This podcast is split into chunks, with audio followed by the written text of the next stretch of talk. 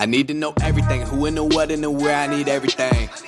Trust me, I hear what you're saying, but I like it's new what you're telling me. I'm curious, George, I happen to... Κανείς θα έλεγε ότι ίσως το solo podcast έχει καθυστερήσει σήμερα. θα πούμε εμείς ότι αυτό είναι ένα τεράστιο ψέμα, γιατί η ώρα είναι κάτι τελείως υποκειμενικό. Έτσι. Γιατί κάποιος μπορεί να πει ότι είναι 11 η ώρα το βράδυ. Έτσι. Όχι, δεν είναι.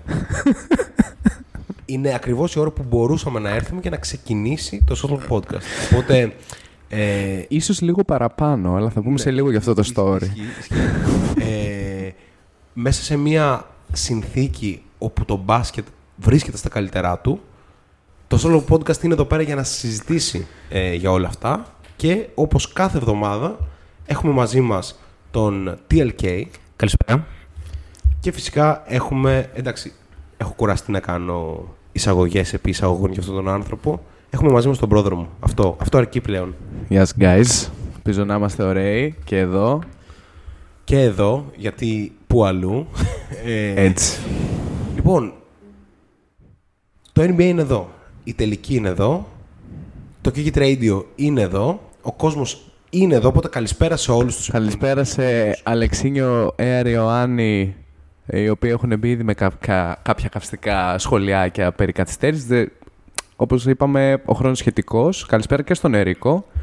Ένα λεπτό νωρίτερα ε, ή 59 λεπτά μετά, όπως λέει ο Αλεξίνιο, όπως το πάρει κανείς. Έρεο Άνς λέει νέο ρεκόρ ή αλλιώς 45 λεπτά μετά από ό,τι λέγατε στα social. Θα το δεχτούμε. Ναι, τι.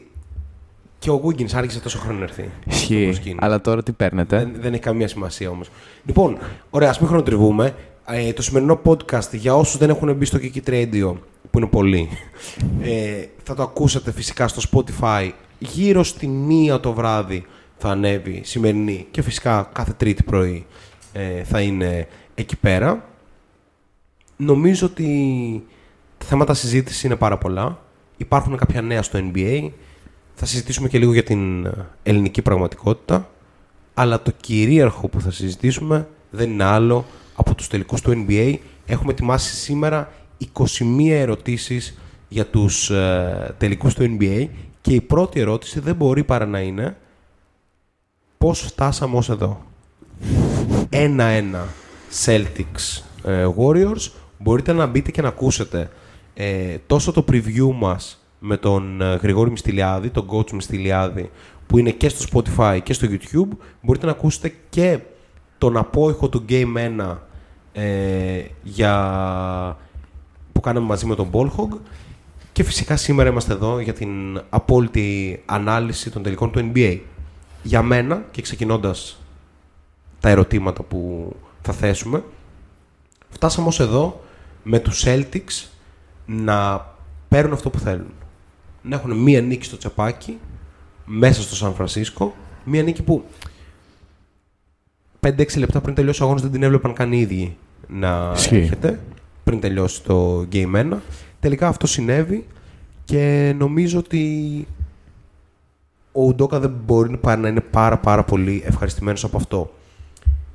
Έχει δει τον Dayton να είναι μέτριος έως κακός έως τώρα, αλλά έχει δει τους ρολίστες, τους, τους ρολίστες του να απαντάνε στο ερώτημα στο πρώτο match και όχι στο δεύτερο, ενώ από την άλλη ε, θα έλεγα ότι οι Golden State Warriors κάπως μπορεί μεν να μην ε, κέρδισαν και τα δύο παιχνίδια, κάτι που θα ήθελαν, αλλά μην ξεχνάμε ότι είναι η μοναδική ομάδα των playoff που έχει νίκη σε κάθε ένα από τα εκτός έδρας μάτς της, μαζί με την Βοστόνη.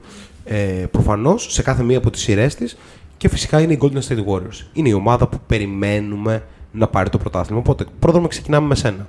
Ε, πες μας πολύ συνοπτικά, όπως εγώ τώρα, το γενικό overview της ε, σειράς, χωρίς τεχνικές λεπτομέρειες, καθώς θα το πούμε σε λίγο. Ναι. Ε, δύο όμορφα, αλλά πολύ διαφορετικά game, το ένα και το δύο ε, στο Σαν Φρανσίσκο. Δεν θα πω σε λεπτομέρειες. Ε, εμένα μου φάνηκε ότι κάπως ο Κέρ πήγε με μια λογική στην αρχή πάμε και βλέπουμε. Στο Game 2 είδαμε προσαρμογή. Ο Ντόκα φάνηκε να πηγαίνει στην αρχή με την ας πούμε πεπατημένη είδε τον Dayton να βρίσκει έναν άλλο τρόπο να βοηθάει την ομάδα στο ένα αλλά στο 2 κάπως η επιστροφή στα βασικά δεν φάνηκε να αποδίδει. Αίσθημά μου μέχρι στιγμής στη σειρά είναι ότι με τον έναν ή τον άλλο τρόπο οι Warriors όταν είναι αρκετά physical μπορούν να κάνουν out-execute την ομάδα των Celtics. Αλλά μένει να δούμε τη συνέχεια όπως θα έχει πολύ ζουμί η συζήτηση από πολλές οπτικές και η Βοστόνη γενικά είναι μια δύσκολη έδρα.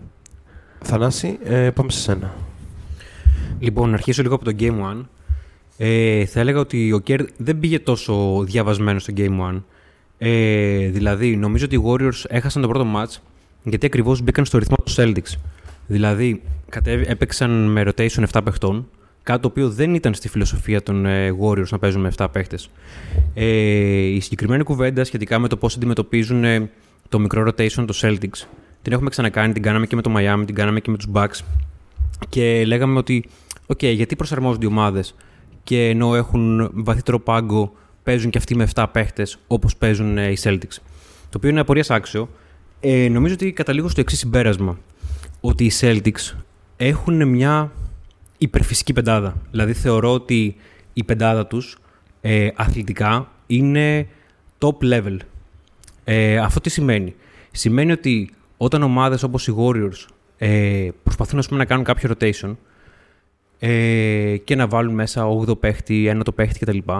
Αδυνατούν οι δεύτερες πεντάδες να βρουν ρυθμό και να ακολουθήσουν ε, το ρυθμό που έχουν οι Celtics. Δηλαδή οι Celtics επιβάλλουν ένα συγκεκριμένο ρυθμό με το κλειστό rotation το οποίο τους βγαίνει γιατί έχουν, μάλλον από ό,τι φαίνεται είναι αδιανόητα ε, αθλητική ομάδα Επομένως ε, και οι Heat είχαν μπει σε αυτό το τρικ, σε αυτό το τριπάκι να παίζουν με μικρό rotation. Κάτι το οποίο άλλαξε στο δεύτερο, στο δεύτερο match.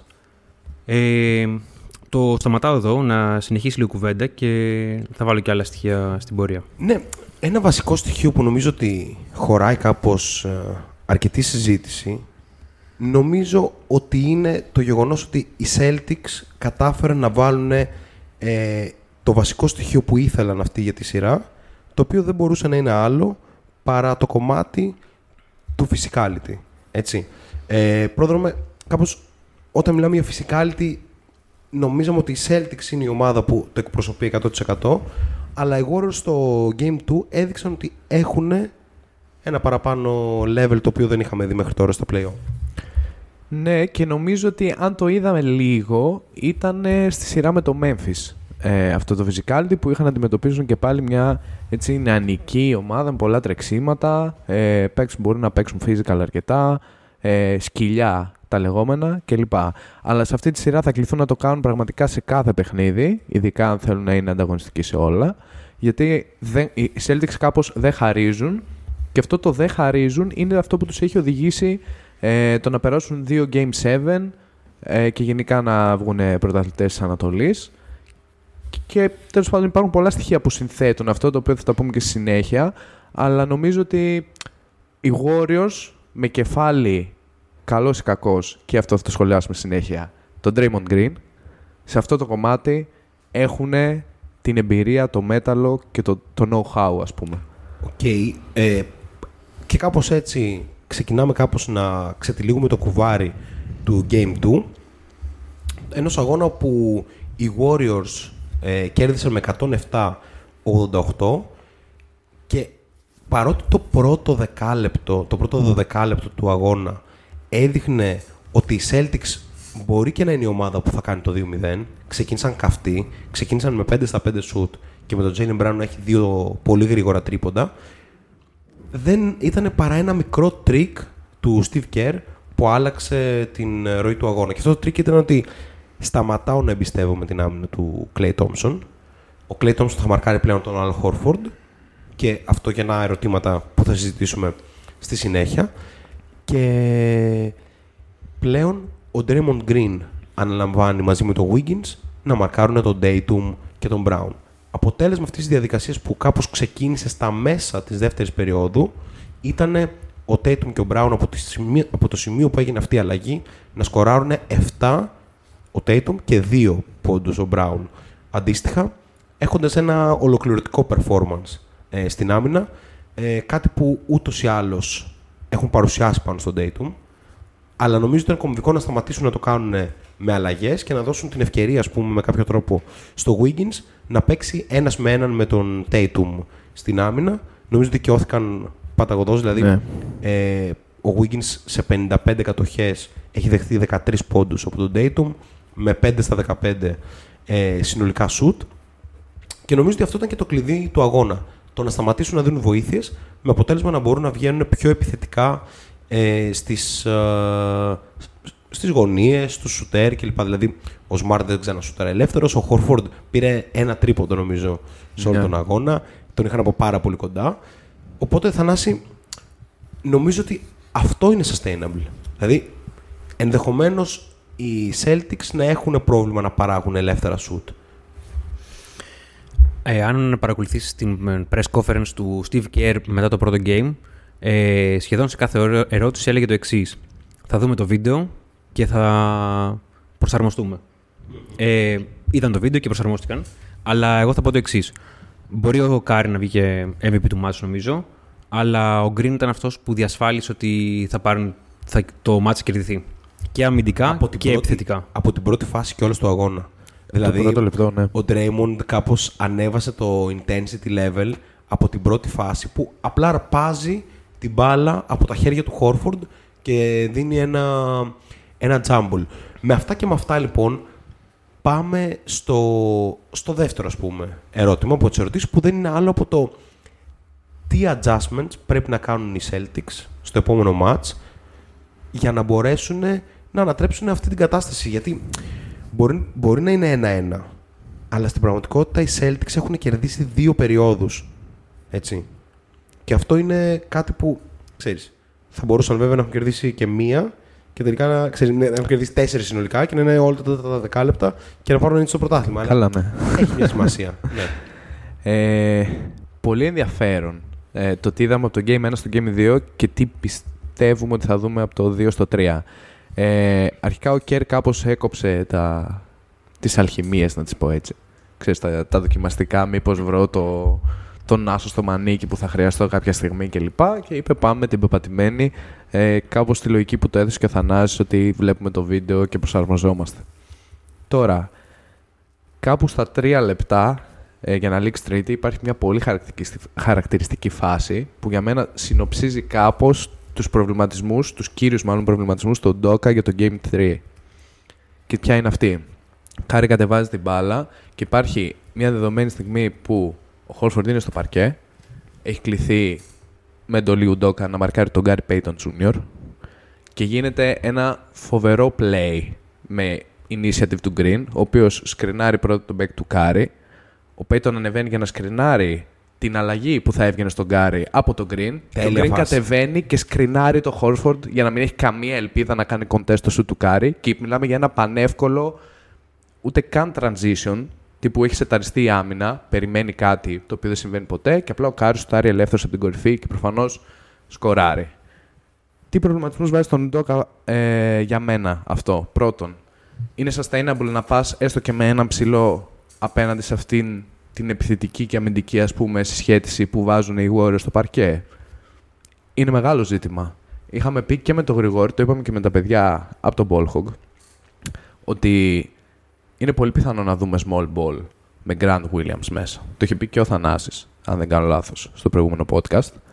Και για μένα αυτό είναι μια αντιμετώπιση. Τουλάχιστον κάπως στο αμυντικό κομμάτι νομίζω περισσότερο. Τι δίνεις βέβαια όταν πας σε small ball εναντίον των Warriors οι οποίοι είναι πολύ μαχητικοί στο rebound; Πρώτον, είναι στο rebound. Οι Warriors έχουν καταφέρει, το είχα θέσει σαν βασικό στοιχείο στην αρχή. Σε δύο mats να πάνε even, ε, να πάνε ίσα στα rebound. Είναι πολύ σοβαρό, ειδικά όταν παίζει small ball. Και δεύτερον, ε, ο δεύτερος προβληματισμός για τον Ντόκα σε περίπτωση που πάει σε small ball είναι το ότι πρακτικά αρνείται την όποια πιθανότητα να πάρει κάτι από το Holford στο post. Αν υπάρχει αυτό.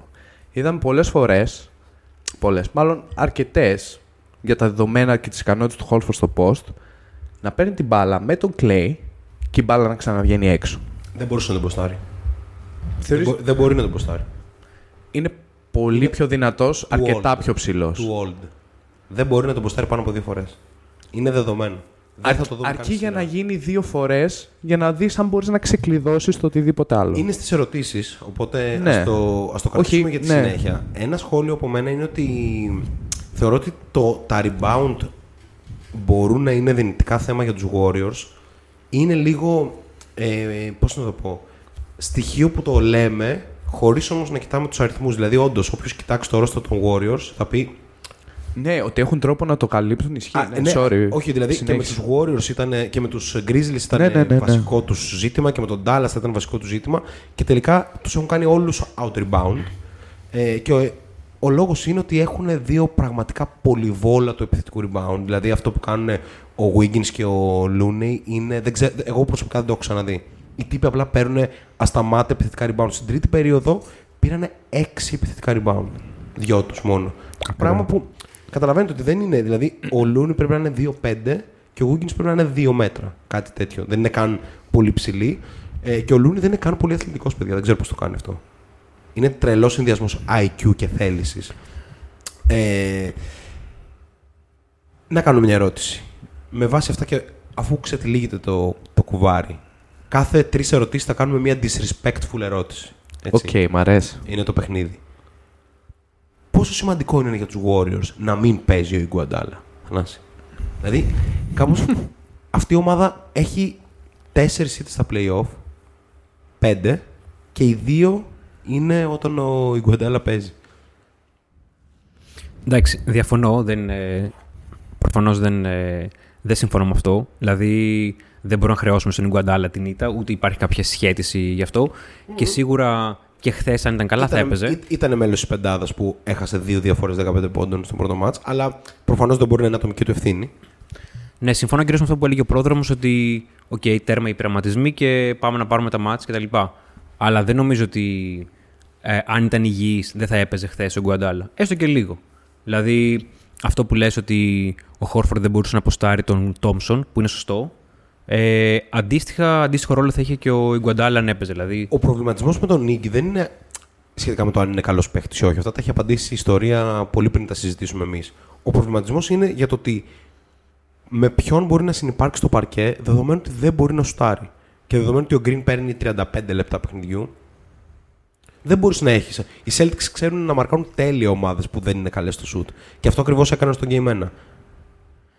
Κοίταξε, σίγουρα ο υγιής ε, Γκουαντάλα μπορεί να μαρκάρει τον Grant Williams, μπορεί να μαρκάρει τον Χόρφορντ. Ε, Α, Μου απαντά σε άλλο πράγμα. Δεν μπορεί να σουτάρει όμως. Όπως δεν μπορεί να σουτάρει ούτε ο Green.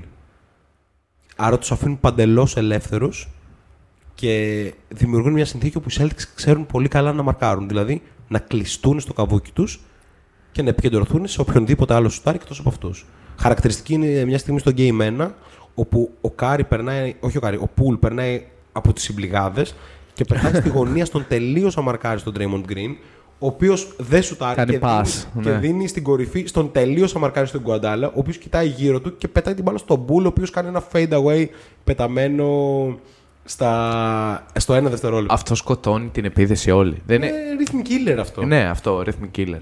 Δηλαδή, αν δεν σουτάρεις εκείνη τη στιγμή, διαλύεις όλο το flow. Δηλαδή κάπως το βασικό είναι ότι ο Ίγκη θα μπορούσε να υπάρχει σε μια πεντάδα η οποία θα είχε όλους τους σουτέρ μέσα.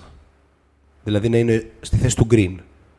Αλλά από την ώρα που ο Draymond Green παίζει 35 λεπτά, Τι σου δίνει συν όμως; Δηλαδή, τι είναι αυτό που ξε- θα ξεχωρίσει τον Γκουαντάλα από τους υπόλοιπους παίκτες του rotation αυτή τη στιγμή, πέρα από την αυστηρή εμπειρία του, η οποία είναι και το φοβερή; γεγονός ότι παραμένει είναι εξαιρετικά αθλητικός και καλός αμυντικός.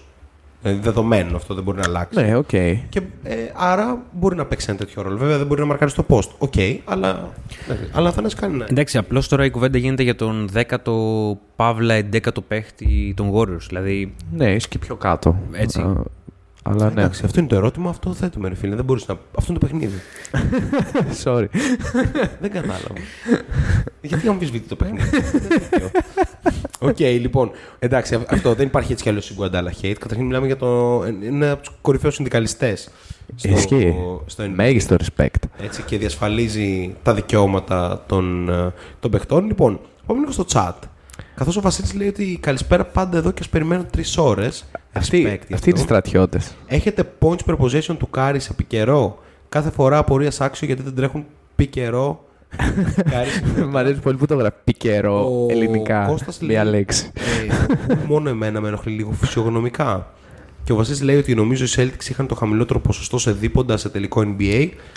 Κάτι σε λιγότερο από 35% από Bill Simmons. Τρομερά Ναι. άστοχοι αν και δεν φάνηκε να χάνουν εύκολες προσπάθειες. Ισχύει. Υπέροχο chat σήμερα. Πάμε στο πρώτο ερώτημα. Points per possession του Κάρι. Επειδή προφανώς το έχω ψάξει. Εννοείται. Ε, ο Στεφ Κάρι είναι ο πιο αποτελεσματικός παίχτης σε points per possession. Βασικά αυτό σημαίνει τους άλλους. Αυτό. Στο pick and roll και στο ISO την τελευταία δεκαετία στο NBA. Easy man. Ε, το, γεγονός Easy, ότι, man. το γεγονός ότι δεν παίζουν τύπου Luka Doncic style πάντα προκαλεί ε, ενδιαφέρον, αλλά έχω να πω κάτι. Είμαι με το ότι ο Κέρ δίνει ταυτότητα στην ομάδα, να κουμπάνε όλη την μπάλα κλπ. Και όταν χρειαστεί, όπως χθες, αφού Ναι. έχουν τόσο καλές αμυντικές προσαρμογές στα handoffs και στα screen μακριά από την μπάλα κλπ.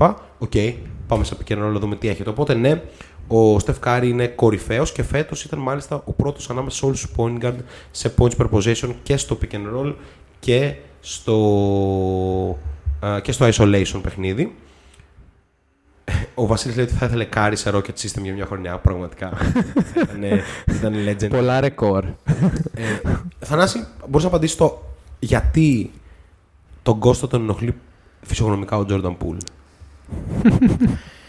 Ε, μάλλον επειδή έχει αδυναμία στην άμυνα και είναι όλο πάνε.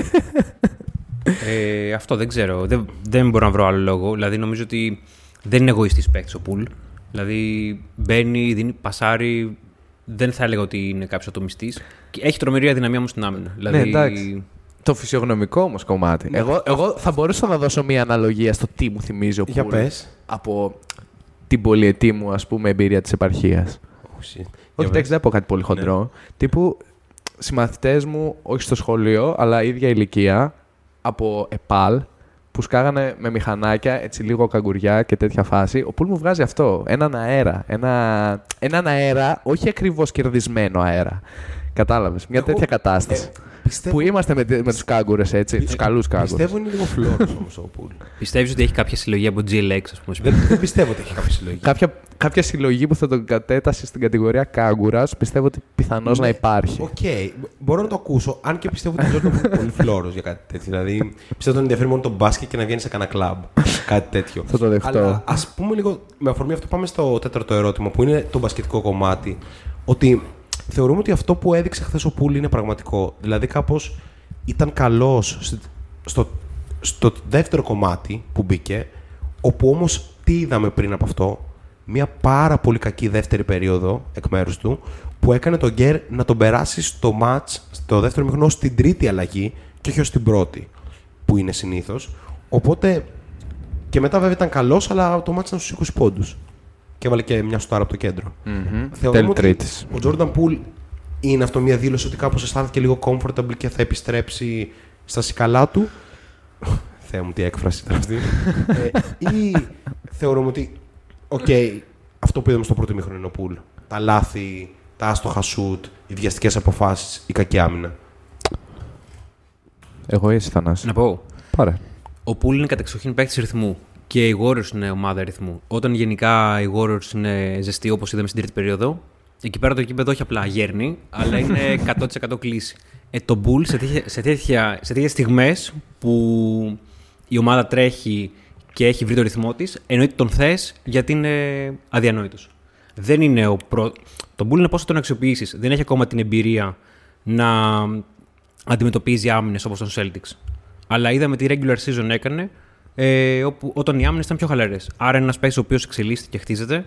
Οπότε δεν είναι, νομίζω ότι είναι ε, δείγμα ο πουλ της πρώτης περίοδου και του πρώτου ημιχρόνου. Αλλά ένας παίκτης ο οποίος έχει πολύ μέλλον μπροστά του για να εξελιχθεί. Ήδη φέτος έκανε ένα τεράστιο άλμα σε σχέση με τα προηγούμενα Δεν το χρόνια. συζητάμε αυτό. Για Τώρα μέ- είναι, είναι ζήτημα να, χτα- να φτιάξεις και την άμυνά του. για μένα το κλειδί για τον Bull, όσο και αν ακούγεται λίγο περίεργο, είναι ο Clay Thompson.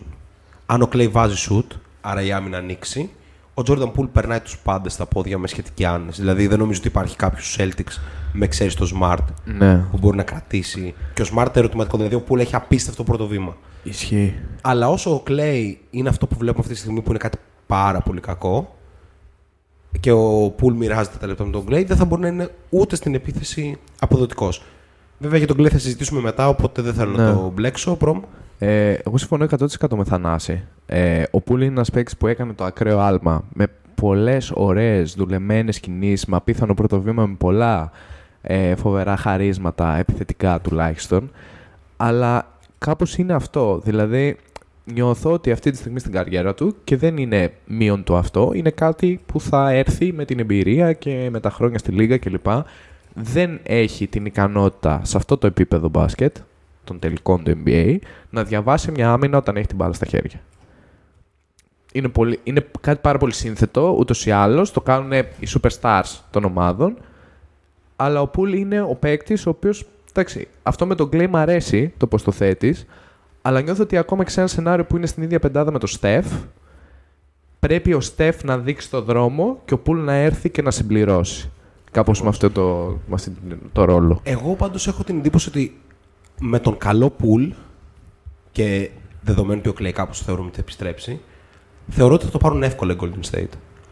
Με τον Πουλ σε κακή φάση, θεωρώ ότι θα έχουμε ένα σοβαρό derby. Με τον Πουλ και τον Clay στη φάση που είναι, είναι μια συζήτηση που θα κάνουμε σε λίγο. Η επόμενη ερώτηση όμως είναι ούτως ή άλλως ε, powered by Slab Design, έτσι. Guys, νομίζω ότι μοιάζω με τον LeBron James. Όπα, όπα, όπα.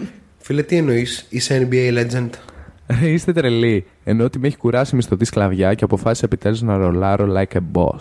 OK, φίλε, θες να κάνεις μια νέα αρχή. Αλλά αυτά είναι σοβαρά πράγματα. Θέλεις logo, θέλεις site, θέλεις ταυτότητα. Πού θα τα βρεις; Το έχουμε, guys. Έχω τα φιλαράκια με το Slab. Το Slab είναι ένα βραβευμένο δημιουργικό γραφείο, το οποίο από το 2015 αναλαμβάνει εργασίες από όλο το φάσμα της οπτικής επικοινωνίας, όπως το λογότυπο, η οπτική ταυτότητα, η συσκευασία, το βίντεο και οι ιστοσελίδες για πελάτες που δεν περιορίζονται γεωγραφικά, καθώς έχουν εργαστεί για εταιρείες και οργανισμούς από τη Μαλαισία έως τις Ηνωμένες Πολιτείες. Έχουν ως στόχο οι εργασίες που αναλαμβάνουν να έχουν θετικό αντίκτυπο όχι μόνο σχεδιαστικά και επιχειρηματικά, αλλά και κοινωνικά. Επισκεφτείτε το slab.design για να δείτε τη δουλειά του. Ούτε ένας φίλος του Kiki Radio δεν το περίμενε αυτό. Καθώς συνήθως τη διαφήμιση. Αυτό δεν περίμενα ούτε εγώ. Τη διαφήμιση τη βάζουμε στο, στο edit μετά. αλλά πραγματικά είμαι πολύ κουρασμένος για να κάνω edit μετά. Άρα μπήκε τώρα. Ε, Slab Design λοιπόν και μας χορήγησε σήμερα την εξής ερώτηση. Έπαιξε ρόλο η διαιτησία; Ως τώρα στη σειρά. Και αν ναι, τι ρόλο. Δικαιούνται να φωνάζει μία από τις δύο ομάδες; Ε, να πούμε ότι έγινε τελείως χαμός στα σχόλια. Και γενικά το Celtics Twitter είναι λίγο περίεργο, αλλά έγινε και στο, και στο σχόλιο του Shot Clock χαμούλης, με πάρα πολλά σχόλια από φίλους της σελίδας που έλεγαν για τη διαιτησία υπέρ των Warriors. Εγώ θα πω το εξής. Θεωρώ ότι η διαιτησία στο πρώτο μάτς έπαιξε Celtics, στο δεύτερο έπαιξε Warriors. Θεωρώ ότι κανένα από τα δύο μάτς δεν επηρεάστηκε ιδιαίτερα από τη διαιτησία. Οι αμφισβητούμενες φάσεις ήταν πραγματικά πολύ λίγες. Και Στο θα χθεσινό έλεγα ήταν και ότι νωρίς, νομίζω. Ήταν στην αρχή, Ναι. αλλά εντάξει. Ήταν λίγο set the tone. Εμένα αυτό με πειράζει με τη διαιτησία. Όταν παίζει μια set the tone κατάσταση. Δηλαδή ξεκινάει το match και παίρνει η μία ομάδα ή τη άλλη που δεν νομίζω ότι έχει αδικηθεί κάποια μέχρι στιγμής. Τρία σφυρίγματα στα μπαμ που λες. Εντάξει, θα μπορούσε να πάει 50-50 αυτό. Δηλαδή θα μπορούσε να είναι τέτοιο. Δηλαδή ο παίκτης που το βιώνει εκείνη τη στιγμή, εμένα αυτό με προβληματίζει πιο πολύ. Το πώς επιδρά, ας πούμε, στην απόδοσή του. Όταν ξεκινάει το Δεν match και πρέπει. δύο σφυρίγματα που θεωρητικά θα παίρνει ένα στα δύο, όχι Tatum ή όχι Brown. Ξέρεις τι, εγώ αμφισβητώ όμως την, ε, την ύπαρξη του παράγοντα διαιτησία σε αυτό το μάτς με την έννοια ότι βλέπω τους Celtics να, να γκρινιάζουν πάρα πολύ για την Όχι, διαιτησία. εντάξει, αυτό είναι υπερβολικό. Τη στιγμή που οι Celtics είναι η ομάδα, και το συζητούσαμε και στη σειρά με του Heat αυτό, είναι η ομάδα που έθεσε τον πύχη πολύ πιο ψηλά στο physicality. Ή- Είναι η ομάδα που είπε ότι εμείς γενικά παίζουμε ξύλο και η διαιτησία δεν μας σφυρίζει. Έτσι. Οπότε όταν πάνε οι Warriors, ας πούμε, με Ναι, όταν συμβαίνει το πρωτοστάτη τον ανάποδο. Draymond Green να κάνει αυτό και με δευτεροβόντως, ξέρω εγώ, υπεραμυντικούς όπως ο Wiggins και ο Payton, μάλλον δεν θα σου βγει σε καλό. Δεν ξέρω, Θανάση, έχεις κάποιο σχόλιο από αυτού; Ε, σίγουρα η διαιτησία δεν έχει καθορίσει κανένα από τα δύο μάτς. Ε, Αντιθέτως, ε, αν και εντάξει, σίγουρα στο NBA δεν ασχολούμαι με, με διαιτησία. Όχι ότι ασχολούμαι κάπου αλλού, αλλά οκ. Ε, σίγουρα μου άρεσε πάρα πολύ το εξής. Υπήρχαν κάποιες φάσεις με στον αγώνα. Αν θυμάστε, κάπου τσέκαραν αν θα πάρει δεύτερη τεχνική ποινή ο, ο Green με, σε μια φάση με τον Brown. Ναι, ναι. Όπου την τσέκαραν, είδαν ξέρω εγώ ότι έγινε ή στη φάση με τον Poole και τον ε, Derek White. Που το τσέκαραν, σου λέει προστατεύεται το, το χέρι, προστατεύεται επειδή ο άλλος κάνει άλμα από πάνω του κτλ. Ναι, ναι. Δηλαδή, ε, δεν είναι τόσο με το γράμμα του νόμου. Σου λέει ότι ε, κρίνω την αντίδραση του παίχτη μέσα στη φυσιολογική ροή της κίνησης κτλ. Και αυτό το είπε και ο επίσημος διαιτητής της Λίγκας. Δηλαδή, για ποιο λόγο οι fans αμφισβητούν την ώρα που βγαίνει live ένας επαγγελματίας διαιτητής και σου λέει ότι έχουν πάρει τη σωστή απόφαση. Ο οποίος μάλιστα διαιτητής είναι αυτό που διασφαλίζει την ύπαρξη του αγώνα. Εκτός αν πάμε σε μια θεωρία ότι okay, το NBA είναι στημένο και βγάζει και live στημένου διαιτητές. Έτσι είναι rigged όλα. Ε, για μένα είχε, είχε λάθος διαιτητικές αποφάσεις. Α πούμε, ένα Πάντα lay- έχει, Ένα εντάξει. lay-up του Peyton που πήρε δύο βολές, δεν υπήρχε κανένα φάουλ. Οκ, ο Peyton έχασε και τις δύο βολές. Ναι. Αλλά αντίστροφα, ας πούμε, λίγο πιο πριν ο Draymond Green είχε ένα πεντακάθαρο γκολ φάουλ που το έδωσαν ότι το φάουλ έγινε κάτω. Οπότε νομίζω ότι είναι λίγο υπερβολικό αυτό. Το μόνο που αξίζει συζήτηση είναι το αν έπρεπε ο Draymond να αποβληθεί. Εκεί, αν βγαίνει επίσημος διαιτητής στο NBA και σου λέει όχι, τελειώνει η συζήτηση. Να πω κάτι σε αυτό. Επίσης, θέλω να πω κάτι. Πες, πες. Κάτι που δεν υπόνεται πουθενά. Αν φεύγει ο Green με δεύτερη τεχνική ποινή, δ- βασικά δεν είναι μία τεχνική ποινή στον καθένα. Αυτό. Δηλαδή, ο Green έχει τα πόδια του εκεί πέρα και ο άλλος σηκώνεται από πάνω για 100% σωματά. Έτσι. Αν είναι αυτό που έλεγαν, ας πούμε. Σε match regular θα ήταν από μία. Πιστεύω συμφωνούμε σε αυτό. Δεν ξέρω. Στα play-off δεν είναι τίποτα. Δεν ξέρω. Εγώ νομίζω ότι δεν είναι τίποτα. Αλλά αν είναι κάτι. Ξέρεις, πρέπει να το, να το γιγαντώσω. Το τι έγινε κάτι. Τι έγινε. Ναι. ας πούμε. Η, η μόνη συζήτηση που θα είχα εγώ για τη χθεσινή διαιτησία αφορά τον Draymond, αλλά δεν αφορά αυτή τη φάση. Αφορά την κατα... τη φάση στην οποία ο Ντόκα παίρνει τεχνική. Γιατί διαδραματίζεται μια συζήτηση μεταξύ αυτού ε, του Smart από τη μία και του Smart από τη μία και από την άλλη του Draymond. Που εκεί, κοιτάξτε, εμείς τώρα που το βλέπουμε την τηλεόραση ή από όπου, αν δεν είμαστε πρώτο τραπέζι πίστα, ας πούμε, οι διαιτητές, οι παίκτες εκείνη τη στιγμή δίπλα στη φάση, δεν μπορούμε να ξέρουμε τι υπόθηκε. Αλλά αυτό το, που- στο οποίο κατέληξαν οι διαιτητές ήταν τιμωρία του Πάγκος Έλξ, του Ήμου Ντόκα συγκεκριμένα, με μια τεχνική. Ο Ντρέιμοντ παίζει λίγο με τη φωτιά, ωστόσο, γιατί; Πάντα. Όλη του καριέρα. Και άμα θέλετε, μπορούμε να το κάνουμε σαν γέφυρα να πάμε εκεί ή να πάμε πιο μετά. Οι δηλώσεις μετά το τέλος του αγώνα είναι λάθος. Τι είπε; Είπε Είναι ο μόνος που συγκεκριμένα, δεν είδα. είναι συγκεκριμέ- είπε συγκεκριμένα ότι κάπως έχει κερδίσει αυτό το πράγμα τους διαιτητές. Αυτό, με όλη την παραφιλολογία που παίζει, από οπαδούς, αναλυτές, αού, αού, μόνο κατά του μπορεί να λειτουργήσει. Draymond, καταλαβαίνω, έχεις podcast, έτσι. Θες κάπως... Και εμείς έχουμε. Και εμείς Εντάξει. έχουμε, έτσι, sorry. Δεν πρέπει- ε, Συνέχεια το ξεχνάς αυτό. Θες κάπως να, να τραβήξεις και την εκεί σου φάση, δεκτό. Θα κάνεις και έτσι κάποιο πιο provocative, ε, κάποια πιο, προβο, πιο προκλητική δήλωση, ας πούμε, ε, μετά το παιχνίδι. Θα βγεις να τα πεις και στα βίντεό σου. Αλλά κάπως αυτό νομίζω ότι είναι ba- bad look, ρε παιδί μου. Και, και ίσως στη συνέχεια ένα-δύο σφυρίγματα να μην τα πάρει. Ε, ή να, του, να σου σίγουρα. του σφυριχτεί και κάτι κόντρα. Είναι ένα δεδομένο tough. ότι σε ένα μάτς ο Ντρέμον θα αποβληθεί. Είναι δεδομένο. Ε, δεν, ε, είναι σίγουρο. Και μάλιστα στο επόμενο μάτς που θα χάσουν οι Warriors, μάλλον ο Ντρέμον θα έχει βγει από τα μέσα της δεύτερης περίοδου. Πάμε στο επόμενο ερώτημα. Ο Ρόμπερτ Williams χθες έπαιξε 14 λεπτά. 14 λεπτά τα οποία πραγματικά φαίνεται ότι η Celtics θα ήθελε να είναι 44. Έτσι. Δηλαδή α, είναι άλλο μάτς με τον Williams μέσα. Ισχύει. Ξεφεύγει από τους τελικούς το ερώτημα για τον Williams και θέλω να πω τι, τι μπορεί να συμβεί στην καριέρα αυτού του παιδιού. Δηλαδή, ανα πάσα στιγμή αισθάνεσαι ότι τα, τα γόνατά του θα, θα διαλυθούν. Χθες μάλιστα έπεσε σε ένα σημείο πάνω το Smart και πάλι κούτσενε ε, κλπ. Οπότε ας συζητήσουμε λίγο αυτό. Καταρχήν είναι υπερπολίτημο, δεν χρειάζεται καν συζήτηση αυτό. Δηλαδή σκέπαζε τα καλάθια. Μιλώντας για διετησία, έκανε και 3-4 φάουλ που δεν δόθηκαν, αλλά δεν πειράζει. Αυτά συμβαίνουν. Συμβαίνουν αυτά. Ακριβώς. Αλλά ναι, δεν μπορούν τα δύο να πραγματευτούν. Και ας βάζει 0 πόντους, δεν έχει σημασία. Είναι σοβαρότατη παρουσία. Ε, κάπως κολλάει αυτό με την ε, μίνι προηγούμενη συζήτηση περί επιθετικής ας πούμε και όλα στάσης που θα έχει ο Ντόκα μάλλον στη συνέχεια της σειράς.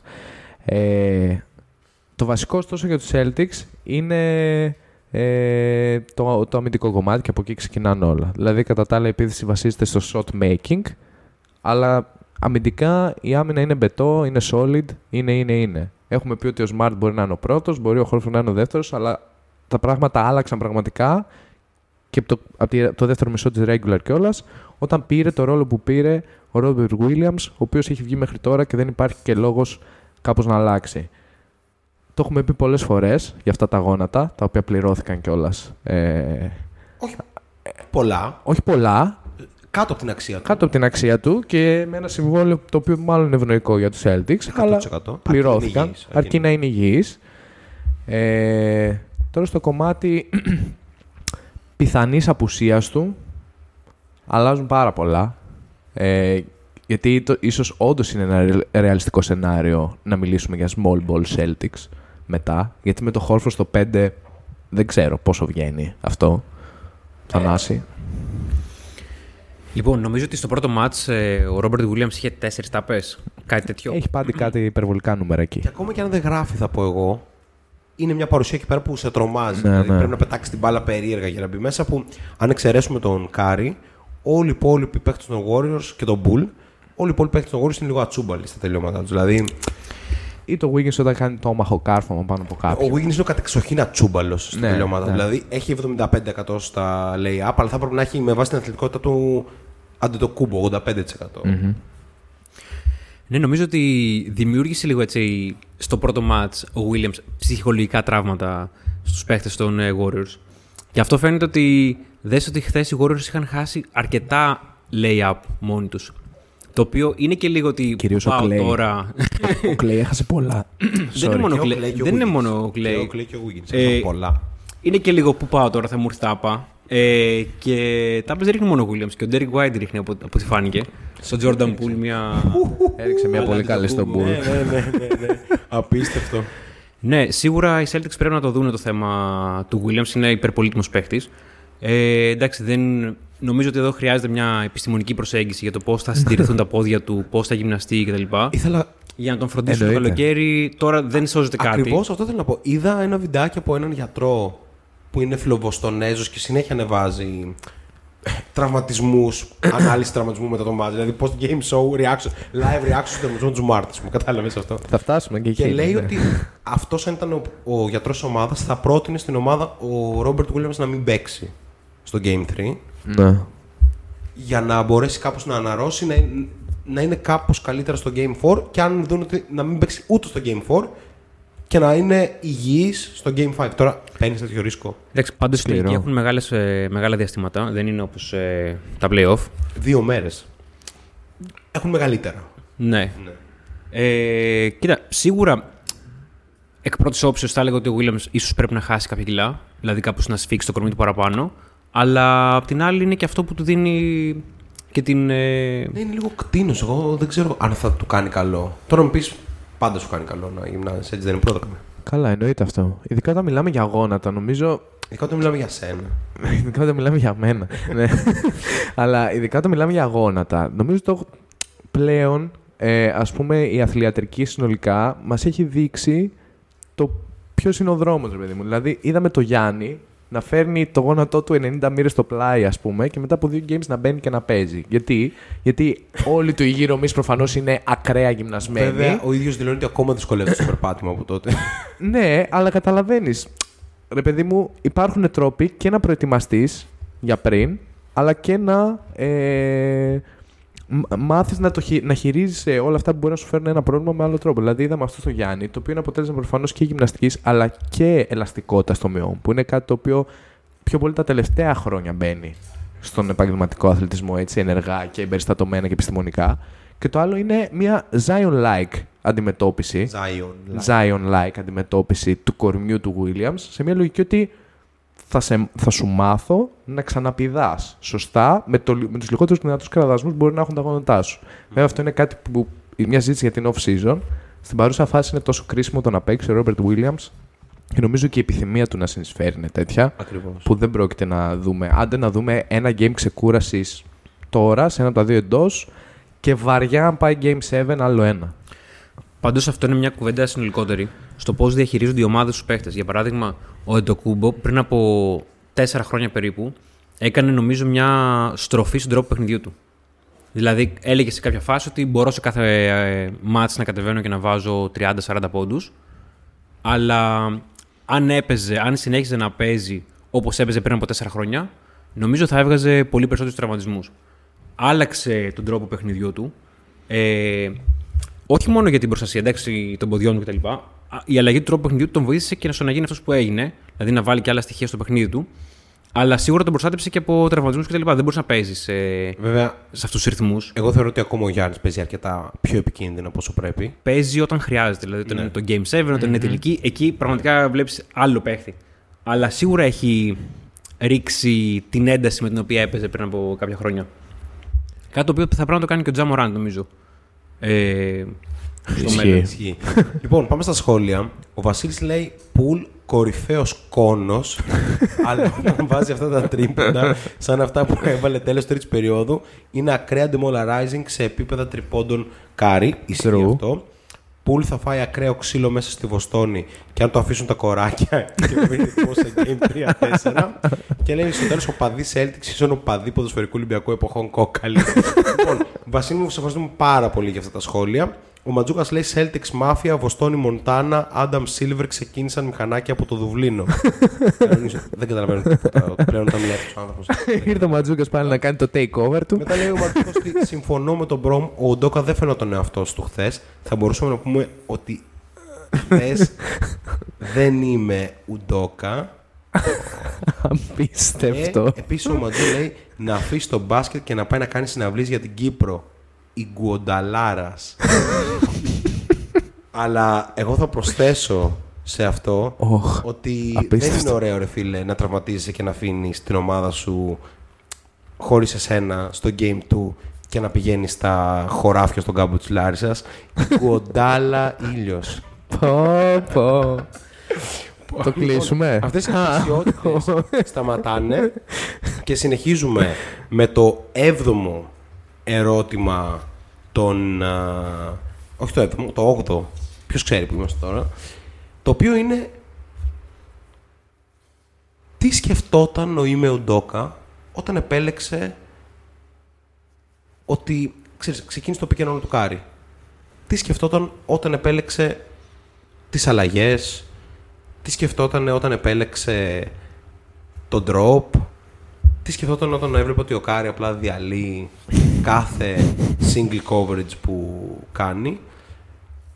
Οπότε πάμε λίγο σε αυτό το κομμάτι, ότι πώς αντιμετωπίζει αυτό το πράγμα. Τι πρέπει να κάνεις; Παιδιά, εγώ πιστεύω ότι απλά δεν υπάρχει επιλογή. Αυτή η πεντάδα με τον Στεφ να έχει την μπάλα στα χέρια του είναι απλά demoralizing. Όπως είναι demoralizing και η άλλη πεντάδα των Warriors, με την οποία θα, αναφερθούμε, θα ασχοληθούμε μετά, που είναι ο Κάρι και τέσσερις, ε, πώς να το πω, ε, έλα, σωματοφύλακες. Α, Είναι ο Κάρι και παίζει με τον Peyton, τον Wiggins, τον Porter και τον Green. δηλαδή, απίστευτο. Αυτή ήταν η πεντάδα που έκανε και τη διαφορά χθες με 170 offensive rating crazy. και 100 defensive rating, δηλαδή κάπως έσπασαν τα κοντέρ. Και είναι λογικό γιατί ούτως ή άλλως ε, έχεις μερικούς από τους καλύτερους αμυντικούς της λίγκας, έχεις την μπάλα στα χέρια του Στεφκάρη και ε, έχεις δεύτερη επιλογή αυτών που θα έπρεπε να έχουν χ- χρήσει ούτως ή άλλως δεύτερη επιλογή οι Warriors επιθετικά. Τον Wiggins τουλάχιστον μέχρι ο Clay Thompson να επανέλθει στα Clay Thompson επίπεδα. Θανάση, εγώ εσύ. Λοιπόν, είναι δεύτερα το ρε. βράδυ, πίνω Έτσι. μπύρα και με ρωτάς πώς θα σταματήσω το pick and roll του Κάρι. Δεν ξέρω. Το Αλλά κάνουμε εδώ πέρα όμως. Δεν φίλε, κάτσε λίγο. Να σου πω κάτι. Έχει αστεία. Ο Ουντόκα όμως είναι τώρα περίπου 5 ώρα το απόγευμα. Έχει φτιάξει καφέ. Τους είπες σήμερα: Εγώ δεν μπορώ για προπόνηση. για να ακούσει shot clock. Ανέβαλε- Ανέβαλε... έχει κάτι να τους Α, πει. ανέβαλε το video session, το έβαλε και βράδυ. Μα τον πήρε τηλέφωνο, είναι φίλος της εκπομπής ο Ουντόκα, παιδιά. Και στο τηλεφώνημα που έγινε, μου λέει: Θα τους πω ότι δεν μπορώ σήμερα για προπόνηση γιατί πρέπει να ακούσω τι έχετε να πείτε. Γι' αυτό, Ισχύει. γι αυτό το Προτείνετε πήγαμε, κάτι. γι' αυτό το πήγαμε 11 η ώρα. Για να ταιριάζει καλύτερα με τον καφέ. Οκ, ε, είμαι όμως σίγουρος για ένα πράγμα. Ε, ο Ουντόκα είναι ο προπονητής ο οποίος προσαρμόζεται πιο πολύ από όλους. Δηλαδή βλέπει ένα ματ και στο άλλο έχει μια απάντηση. Ε, και αυτό δεν το κάνει με τους Warriors, το κάνει σε όλα τα playoff. Ε, ναι, δεν ξέρω τι μπορεί να σκεφτόταν, ναι, αλλά σίγουρα στο άλλο ματς θα, θα υπάρχει μια κάποιο είδους απάντηση. Δεν μπορείς να το σταματήσεις, οκ, αλλά με τα όπλα που έχεις, γιατί έχεις και ένα περιορισμένο rotation. Ε, αλλά πιστεύω ότι ο Ουντόκα θα βρει μια, κάποιο είδους απάντηση πάνω σε αυτό. Έχω μια απάντηση εγώ. να βάλω λίγα στοιχεία και να πεις. Σαν σχόλιο και Οκ. μπαίνεις. Θεωρώ ότι ο Κέρ δεν θα ξαναπάει σε αυτό. Δηλαδή θα το αφήσει λίγο να φύγει για να το φέρει όταν δεν θα περιμένει ο Ουντόκα ότι ωχ, ξανά άνοιξαν οι πύλες κολάσεως. Τι γίνεται. Πιστεύω ότι δεν θα το αντιμετωπίσει μπροστά του ξανά άμεσα. Δηλαδή, εκτός αν οι Warriors ξαναχάσουν. Αλλά για πες προμ. Ε, συμφωνώ με τον Θανάση το ότι ο Ντόκα έχει επιδείξει πολλά ωραία στοιχεία με ένα μικρό rotation στο κομμάτι των προσαρμογών συνολικά σε όλες τις σειρές. Ε, αλλά αν το δούμε λίγο τι έχει συμβεί. Ε, κάποιοι διαλυμένοι Nets παρότι είχαν τον Durant και τον Kyrie. Ωραία. Ένα. Δεύτερον, ένας Γιάννης Αντοκούμπο πραγματικά κατά βάση μόνος του, αλλά πολύ διαφορετικός παίκτης. Παρότι μπορεί να έχει ένα usage ανάλογο του Steph, είναι άλλο πράγμα. Το physicality αρκεί για να του περιορίσεις ή να του κάνεις πολύ δύσκολο σε ένα βαθμό το παιχνίδι του. Ο Κάρι μπορεί να παίζει από δίπλα στο καλάθι, τελειώνοντας φάσεις, μέχρι το κέντρο. Πολύ, πολύ άλλο πράγμα. Και ο Jimmy Butler κάπως εμπίπτει στην ίδια ας πούμε, κατηγορία αποκλεισμών, ε, μάλλον διαφορετικότητας, γιατί το παιχνίδι του είναι πολύ άλλο. Και από του Κάρι και από του Γιάννη. Αλλά επειδή μου, ο Κάρι έχει αλλάξει, το, έχει αλλάξει το παιχνίδι συνολικά. Ωραία, ιστορικά. Η αντιμετώπιση του δεν είναι ακριβώς εύκολη. Καταλαβαίνω τον Ουντόκα που πήγε σε μια λογική ότι, βέβαια, λίγο α, ε, αφελής ε, λογική και επιλογή, αλλά σε φάση ωραία, δεν είμαι σίγουρος τι μπορώ να κάνω στον Κάρι. Θα πάω λίγο με την εις άτοπον απαγωγή μερικά λεπτά στο Game 1. Που και να το χάσω, ξέρεις, οκ, it's okay. Εν τέλει του βγήκε κιόλας με τον τρόπο που του βγήκε. Κατάλαβε νομίζω στα πρώτα 1,5 λεπτό που δοκίμασε drop ότι απαγορεύεται να ξαναπαίξει drop. Ε, τι που απαγορεύεται όμως, Απαγορεύεται. παράνομο. Είναι λόγος απόλυσης. Ναι, είναι ναι, λόγος ναι. να πάει αστυνομία να του βάλει χειροπέδες εκείνη τη στιγμή και να τον συνοδεύσει έξω από το γήπεδο. Να, να χρησιμοποιήσει αντιδραστικά μέτρα του κράτους για κάποιον που έπαιξε drop coverage. ας πούμε, ότι πρέπει να απολυθεί. Drop cover στον Γκάρι, ρε να φίλε. το δέσουν. What the fuck; Sorry είμαι, so- sorry είμαι. Άμα, άμα ακούς live, δεν είμαστε με αυτά. Έτσι. ε, κατά τα άλλα, εγώ συμφωνώ με αυτό που βάζει τώρα αυτή τη στιγμή και στο chat ο Βασίλης, που λέει Blitz ξύλο και από εκεί και πέρα ό,τι θέλει ας δώσει. Άπαξ και κάνουν double team στον Κάρι, η σειρά λήγει 4-1. 4-1. Ενεργοποίηση pool, Ενεργοποίηση Poole πιστεύεις; ενεργοποίηση Clay, σειρά στους 130 πόντους και γεια σας. Το θέμα Α, είναι τι αυτό επιλέγεις θα να είναι- κάνεις. Αυτό, θα είναι, αυτό είναι μία ανάγνωση η οποία λέει ότι δεν θα χάσω από τον Κάρι. Γιατί κακά τα ψέματα το παιχνίδι που έχασες και αυτό που παραλίγο να χάσεις θα το έχανες από τον Κάρι. Εγώ πιστεύω ότι ο Steve Kerr τύπου τρίβει κάπου τα χέρια του Περιμένοντας αυτό. Περιμένοντας, λέει, ωραία, ο Στεφ έχει 29 πόντους μεσόωρο. Στο επόμενο μάτσα θα το κάνουμε 35 και θα του κάνουν double team. Εκεί έχει τελειώσει η σειρά. Τύπου θα έχει ο Wiggins 20 πόντους μεσόωρο, ο Poole 23 και ο Clay 27. Δεν υπάρχει περίπτωση. Είναι η μόνη ομάδα που δεν μπορεί να κάνει double team γιατί όπως έχουμε αναλύσει είναι η μόνη ομάδα που έχει τόσους πολλούς κόρε. Ναι, από εγώ το βάζω πιο πολύ σαν. Κάτι... Να το σκεφτεί βέβαια. κάποια Ναι, στιγμή. ε, είναι κάτι το οποίο αναγκαστικά πρέπει να σκεφτεί. Δηλαδή, ο Smart μέχρι στιγμής που αμυντικάρα και όλα τα καλά, δεν φαίνεται ότι μπορεί σε αυτό το σημείο της σεζόν ίσως, είναι και κούραση σημαντικός παράγοντας, να ακολουθήσει οποιοδήποτε ρυθμό που λέει ότι πρέπει να σπάω δύο screen σε κάθε φάση που παρκάρω τον Γκάρι. Καλά, δεδομένο αυτό. Είναι τρομακτικό απλά αυτό. Είναι πάρα πολλά τα ερωτήματα που γεννούνται. Δηλαδή, ο Ντόκα, αν πήγαινε να κάνει αυτό, τι έπρεπε να σκεφτεί; Έπρεπε να, συν, να συμφιλειωθεί με την ιδέα ότι ο Κλέι Τόμσον από εδώ και πέρα στη σειρά θα στάρει παντελώς ελεύθερος. Μμμ. Δηλαδή, πριν λίγο, δεν θυμάμαι αν το είπαμε στο podcast ή αν το συζητούσαμε off the record. Λέγαμε ότι έρχεται μια σαραντάρα του Κλέι όπου να είναι. Δηλαδή, έτσι όπως παίζει, θα έρθει μια σαραντάρα. Αν δεν το μαρκάρεις κιόλας, θα έρθουν δύο και τρεις. Έτσι. Ναι. Ξεχνάμε ότι ο Clay Thompson που φέτος είναι κάπως subpar η παρουσία του στα playoff. Είναι ο δεύτερος σε τρίποντα στα playoff. Δεν θα έρθει αυτό. Ναι. Πάρα πολύ ενδιαφέρον Ε, το ερώτημα. Να καλησπερίσω μία πολύ σύντομα τον Bellman. Bellman is in the Ε, ο οποίος λέει μεγαλύτερο έγκλημα το drop του ε, σε κάρι ή το drop στο μεγάλο εραστή της καλαθόσφαιρας Moody. θα τα πούμε. Θα υποθούνε. Bellman, μείνω στο μείνετε- τέλος. Μείνετε μέχρι αργά. Θα τα- γιατί θα για το υποθούν after τα show. πράγματα, Έτσι. Ε, ο Για Bellman θα Α1. πούμε- Θα έλεγε κανείς ότι ο Μπέλμαν άργησε. Εμείς θα πούμε ότι Ο- ήρθε ο- ο- ακριβώς. Ο Μπέρμαν άρχισε την αυτό λέει και κατάλληλη νωρίτερα, λέει 59 λεπτά μετά, μάλλον θα προλάβω αρκετό content. Έτσι έχει γράψει το πρώτο του σχόλιο. Λοιπόν, ε, πάμε στο ένα το ερώτημα. Τις ξετυλίγουμε πάρα πολύ όμορφα τις ερωτήσεις και κάπως βγαίνει fluently. Υπάρχει το Stephen Curry MVP case, το οποίο προφανώς αυτή τη στιγμή είναι ο νούμερο 1 υποψήφιος για να είναι MVP στους τελικούς του NBA. Έχει 29 πόντους μέσο όρο σουτάροντας 46% field goal, 46% τρίποντο, που είναι λίγο τρομακτικό. Αλλά είναι ο Κάρι και τίποτα δεν είναι τρομακτικό. Ε, τίποτα δεν είναι παράλογο σε αυτές τις περιπτώσεις. Ο Rob Perez, ε, γνωστός του Twitter και Yes. κάποτε συνεργάτης του E ESPN κλπ. Έλεγε σε ένα από τα τελευταία του podcast ότι κανείς άλλος παίχτης δεν δημιουργεί στους αντιπάλους το συναίσθημα που δημιουργεί ο Κάρι. Το συναίσθημα του φόβου, του τρόμου. Το να πας να μαρκάρεις τον Κάρι στο τρίποντο και να αφήνεις το Λούνι, ξέρω που είναι 2-5, εντελώς μόνο του κάτω την μπασκέτα με την μπάλα στα χέρια. δηλαδή αυτό συμβαίνει μόνο με τον Στέφεν Κάρι και εγώ πιστεύω ότι πρέπει να ψάξουμε, γιατί αυτό δεν το έχω βρει σαν. ε, Αν έλεγε σειρά σήμερα, ας πούμε, και πες ότι οι Warriors το έπαιρναν. Μμμ. Δεν ξέρω αν έχει υπάρξει άλλος παίχτης που να έχει πάρει ε, πρωτάθλημα και MVP τελικών με την δεύτερη επιλογή να έχει 16 πόντους μεσόωρο. Δεν ξέρω αν, αν κάποιος το ξέρει ή το έχει πρόχειρο στο, να μας πει στο chat, αλλά δεν ξέρω αν έχει ξανασυμβεί. Τύπου ο Λεμπρόν είχε τον Καϊρή. Οι προηγούμενοι Warriors είχαν τον Ε, Clay, εντάξει. τον ε, KD κλπ. Δεν ξέρω στον Dallas το 11. Στον Dallas το 11. Μμ, Μπορεί πιστεύω να είναι ο ωρια- Jason Terry ναι, μπορεί να οριακά είχε μια 20 και αν. στους τελικούς. Ας το ψάξει κάποιος και ας μας πει, γιατί είναι πολύ ενδιαφέρον ερώτημα. Όσο ο Θανάσης λέει για το Στεφκάρη, το MVP case του, την παρουσία του ως τώρα, το γιατί, αφού είπαμε ότι δεν πρέπει να τον παίζει drop και όλα τα υπόλοιπα, τι είναι ο ίδιος ο Στέφεν Κάρι, ρε παιδί μου. Δηλαδή, κάποια στιγμή πρέπει να εκτιμάμε τον greatness.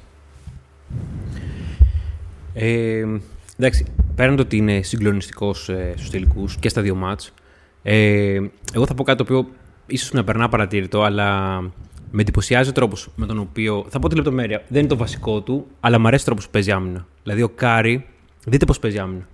Είναι. Ε, που ήταν ένας κοντός, αδύναμος, δυνάμος και σε αυτό το σημείο. Ε, εντάξει, νομίζω ότι είναι ο πιο απολαυστικός παίχτης να βλέπεις. Ε, σίγουρα έχει φέρει πάρα πολλά παιδιά στο να αρχίσουν να βλέπουν μπάσκετ για να χαίρονται το άθλημα. Και να στάρουν από το κέντρο στι αλάνε ενώ ξέρουν ότι θα φτάσουν μέχρι 1,85. Και εγώ έχω αρχίσει στο κέντρο, ρε φίλε. Ναι. Δεν θα κάνω καν. Ε, αλλά όντως ε, χρειάζεται όμω να ανέβουν και οι υπόλοιποι έτσι, για, να, για να μπορέσουν ε, να πάρουν το, το πρωτάθλημα. Δηλαδή στο πρώτο μάτς, ας πούμε, το ότι όλα γύριζαν γύρω από τον Γκάρι. Ε, Δεν τους πήγε σε καλό. όχι μόνο αυτό, έδειξε ρε παιδί μου και θύμισαν λίγο στο πρώτο μάτς οι Warriors, θύμισαν λίγο Miami. Ναι, ναι, ναι. Ε, τα διέξοδα στα οποία έχει βρεθεί το Miami. Προμ, εγώ θα στο γενικεύσω λίγο το ερώτημα και θα σου πω.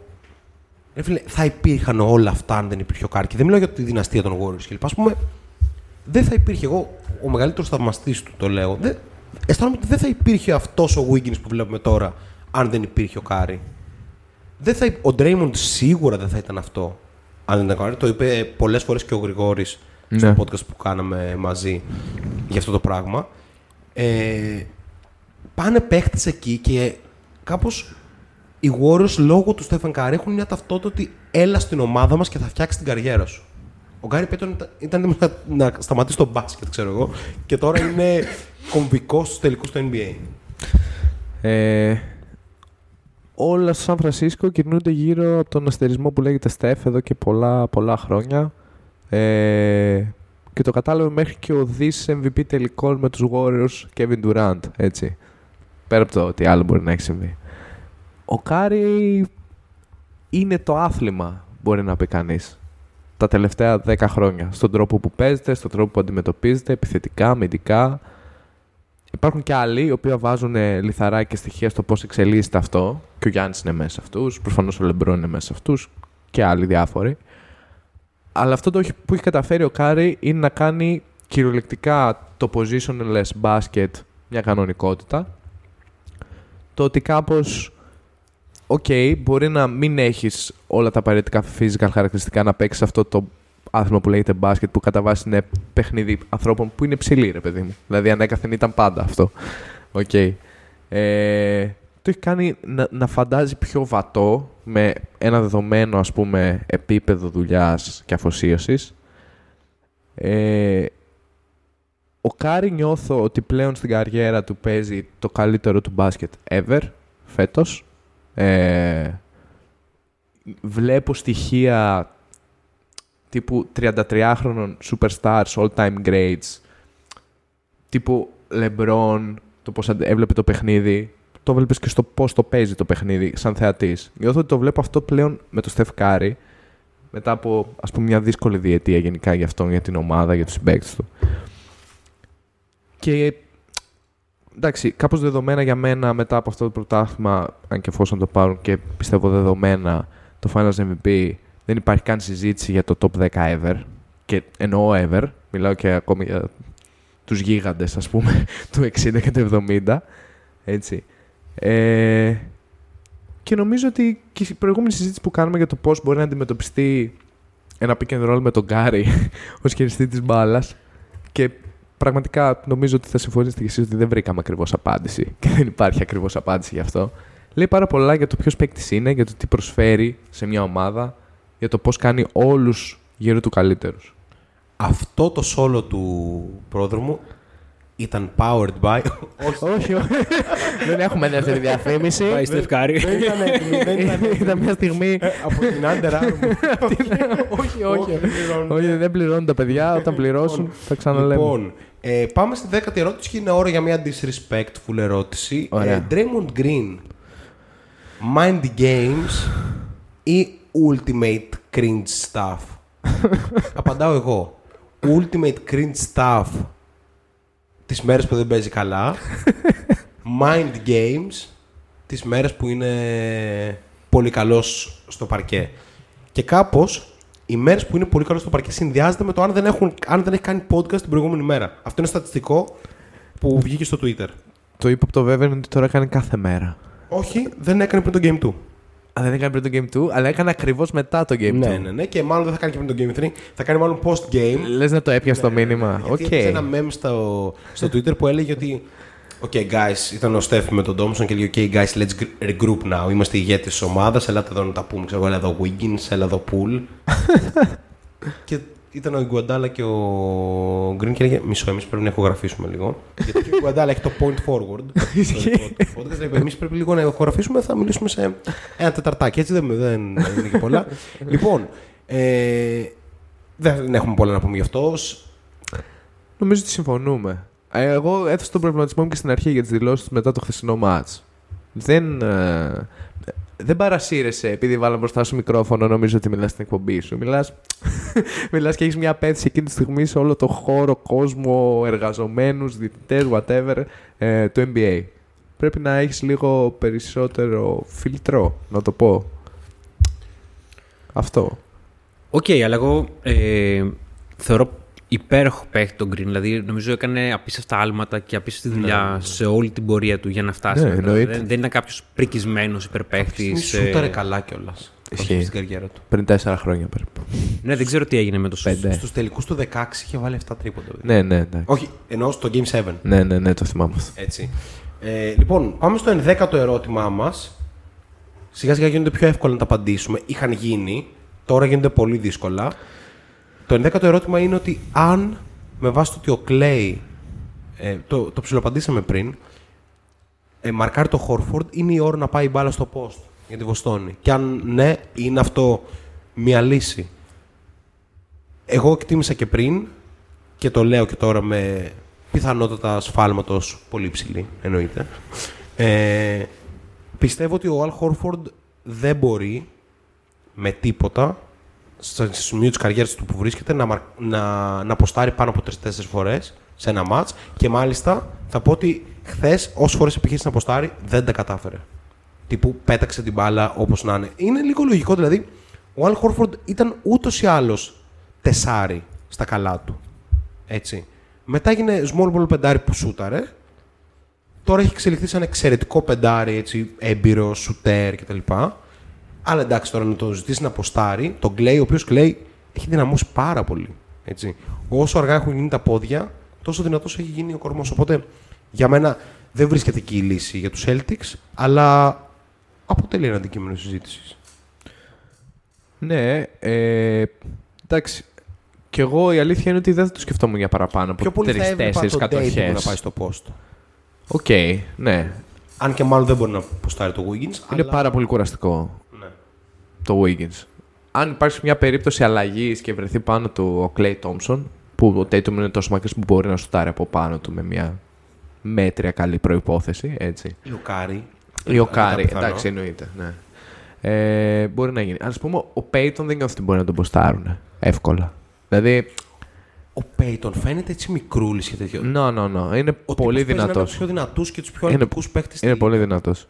Ε, το Kevon Looney δεν έχει κατα- καταφέρει να τον ποστάρει ο Νίκολα Γιόκιτς. Δεν χρειάζεται να Πιστεύω- συζητάμε καν. Δεν είναι σίγουρο ότι θα μπορούσε ο Σακίλ Ο'Νίλ να ποστάρει τον Κέβον Λούνι, ο οποίος είναι απίθανος. Δεν συζητάω καν για τον Draymond. Δεν συζητάω καν για τον Otto Porter. Και κάποιες επιλογές λήγουν. Ε, αν υπάρχει μια συνθήκη, είναι αυτή η οποία λέει ότι είναι ο Κάρι εκεί με κάποιο τρόπο. Έχει, έχουν πάει όλα λάθος στην transition άμυνα και είναι ο Κάρι εκεί και έχει βρεθεί με ένα τρελό mismatch. Ε, αλλά εγώ γιατί το έβαλα, γιατί η δικιά μου ήταν η ιδέα ας πούμε, για αυτή την ερώτηση, γιατί το έβαλα σαν αντικείμενο συζήτηση. Πιο πολύ για το κατά πόσο μια κατάσταση στην οποία ε, φέρνεις τον Χόλφορ στο post με τον Clay, ας πούμε, μπορεί να δημιουργήσει μια συνθήκη κάποιας κίνησης, γιατί αισθάνομαι ότι αυτή η πολύ στατική άμυνα είναι πολύ. με- όσο περνάει η σειρά, θα είναι πολύ πιο εύκολα αντιμετωπίσιμη για τους Warriors. Αυτό νιώθω. Και λέω ότι Στατική επίθεση. ε, στατική επίθεση, sorry, ναι. Ε, στατική επίθεση στο Celtics.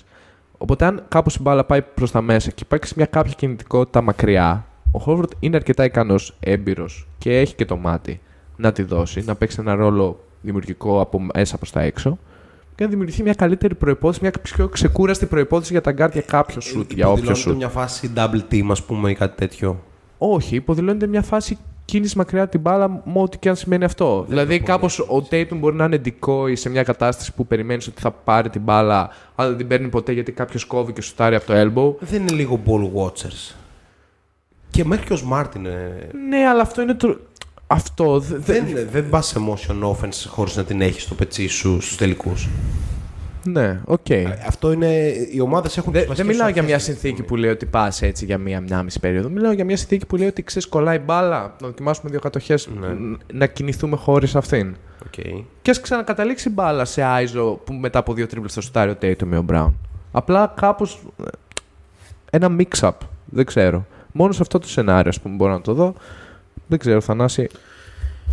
Ε, ο Kerr δεν είναι ένας προπονητής ο οποίος θα βλέπει να επαναλαμβάνεται κάτι και θα το αφήνει έτσι. Είναι Δεδομένα. γενικά ένας προπονητής ο οποίος παρεμβαίνει στο match, βλέπει, αλλάζει και προσαρμόζεται. Επίσης, σε αυτό το σενάριο που περιγράφεις, γενικά οι Warriors έχουν πάρα πολλούς αναλώσιμους παίχτες που μπορούν να ρίξουν εκεί πέρα. Εννοείται. Από τον Πόρτερ μέχρι και τον Μπιέλτσα, ο οποίος παρεπιπτόντως χθες έπαιξε πολύ καλά. Δηλαδή, όσο έπαιξε, νομίζω ήταν θετικός. Ο Μιέλτσα έχει απίστευτο μυαλό.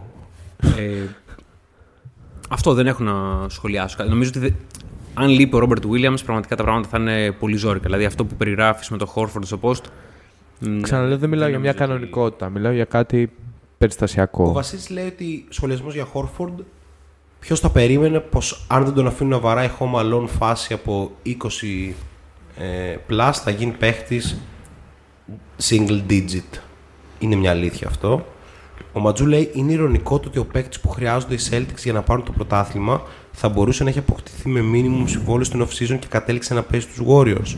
Όντα ο μοναδικός παίκτης που θα μπορούσε να περιορίσει τον Γκάρι λόγω χεριών, σωματοδομής, έκρηξης και ταχύτητας. Μιλάει για τον Γκάρι Πέιτον, από όσο καταλαβαίνω. Ναι. Ο Ματζού. Ο, ο Μπέλμαν θέτει ένα ερώτημα το οποίο δεν σχολιάσαμε στο, όσον αφορά το greatness του Στεφκάρη, πιστεύετε πως αν έπαιζε άμυνα ο Σιγάλα στον Γκάρι και του έλεγε Έλα, αγόρι μου, θα είχε τα κοχώνες ο Στέφ να στάξει έξι τρίποτα σε μια περίοδο. Αυτά είναι πράγματα τα οποία είμαι ουντόκα, αν ακούς, σκέψου τα. έτσι. Ενεργοποίηση Σιγάλα και ε, όλα έτοιμα. Λοιπόν, επόμενη ερώτηση. Πόσο σημαντικά είναι τα λάθη στη σειρά. Εγώ θα πω ότι είναι ίσως ο μεγαλύτερος X Factor με την έννοια ότι η Celtics είναι low ε, turnover ομάδα ενώ οι Warriors είναι στη φύση τους να κάνουν πάρα πολλά λάθη. Το παιχνίδι τους εγκυμονεί το να κάνουν πάρα πολλά λάθη. Οπότε είναι πάρα πολύ σημαντικό οι Celtics να μην πέφτουν στη λούπα να κάνουν πολλά λάθη. Βέβαια, οι Celtics δεν αντιμετώπισαν ως τώρα μία άμυνα σαν αυτή των Warriors που δεν τους δίνει βοήθειες, τους οδηγεί σε πάρα πολύ ISO, σε πάρα πολύ ε, single coverages, οπότε νομίζω ότι όσο και να θέλουν να κρατηθούν σε χαμηλά επίπεδα τα λάθη του Celtics, νομίζω ότι δεν θα μπορέσουν να το κάνουν. Είναι αρκετά δύσκολο. Στο Game 1, αν δεν κάνω λάθο, πήγανε στα ίσια ή είχαν ένα με δύο διαφορά. Η πραγματική διαφορά ήταν χθε, νομίζω, έξι λάθη, τα οποία οδήγησαν και κατά βάση. Είναι αυτά τα οποία μου αρέσει πάρα πολύ αυτή η φράση ε, που έλεγε ο Phil Jackson. Ε, ε, CF, ε, CF is. Ε, τα αρχικά, νομίζω το έχω ξαναπεί στο podcast, compound fucking errors.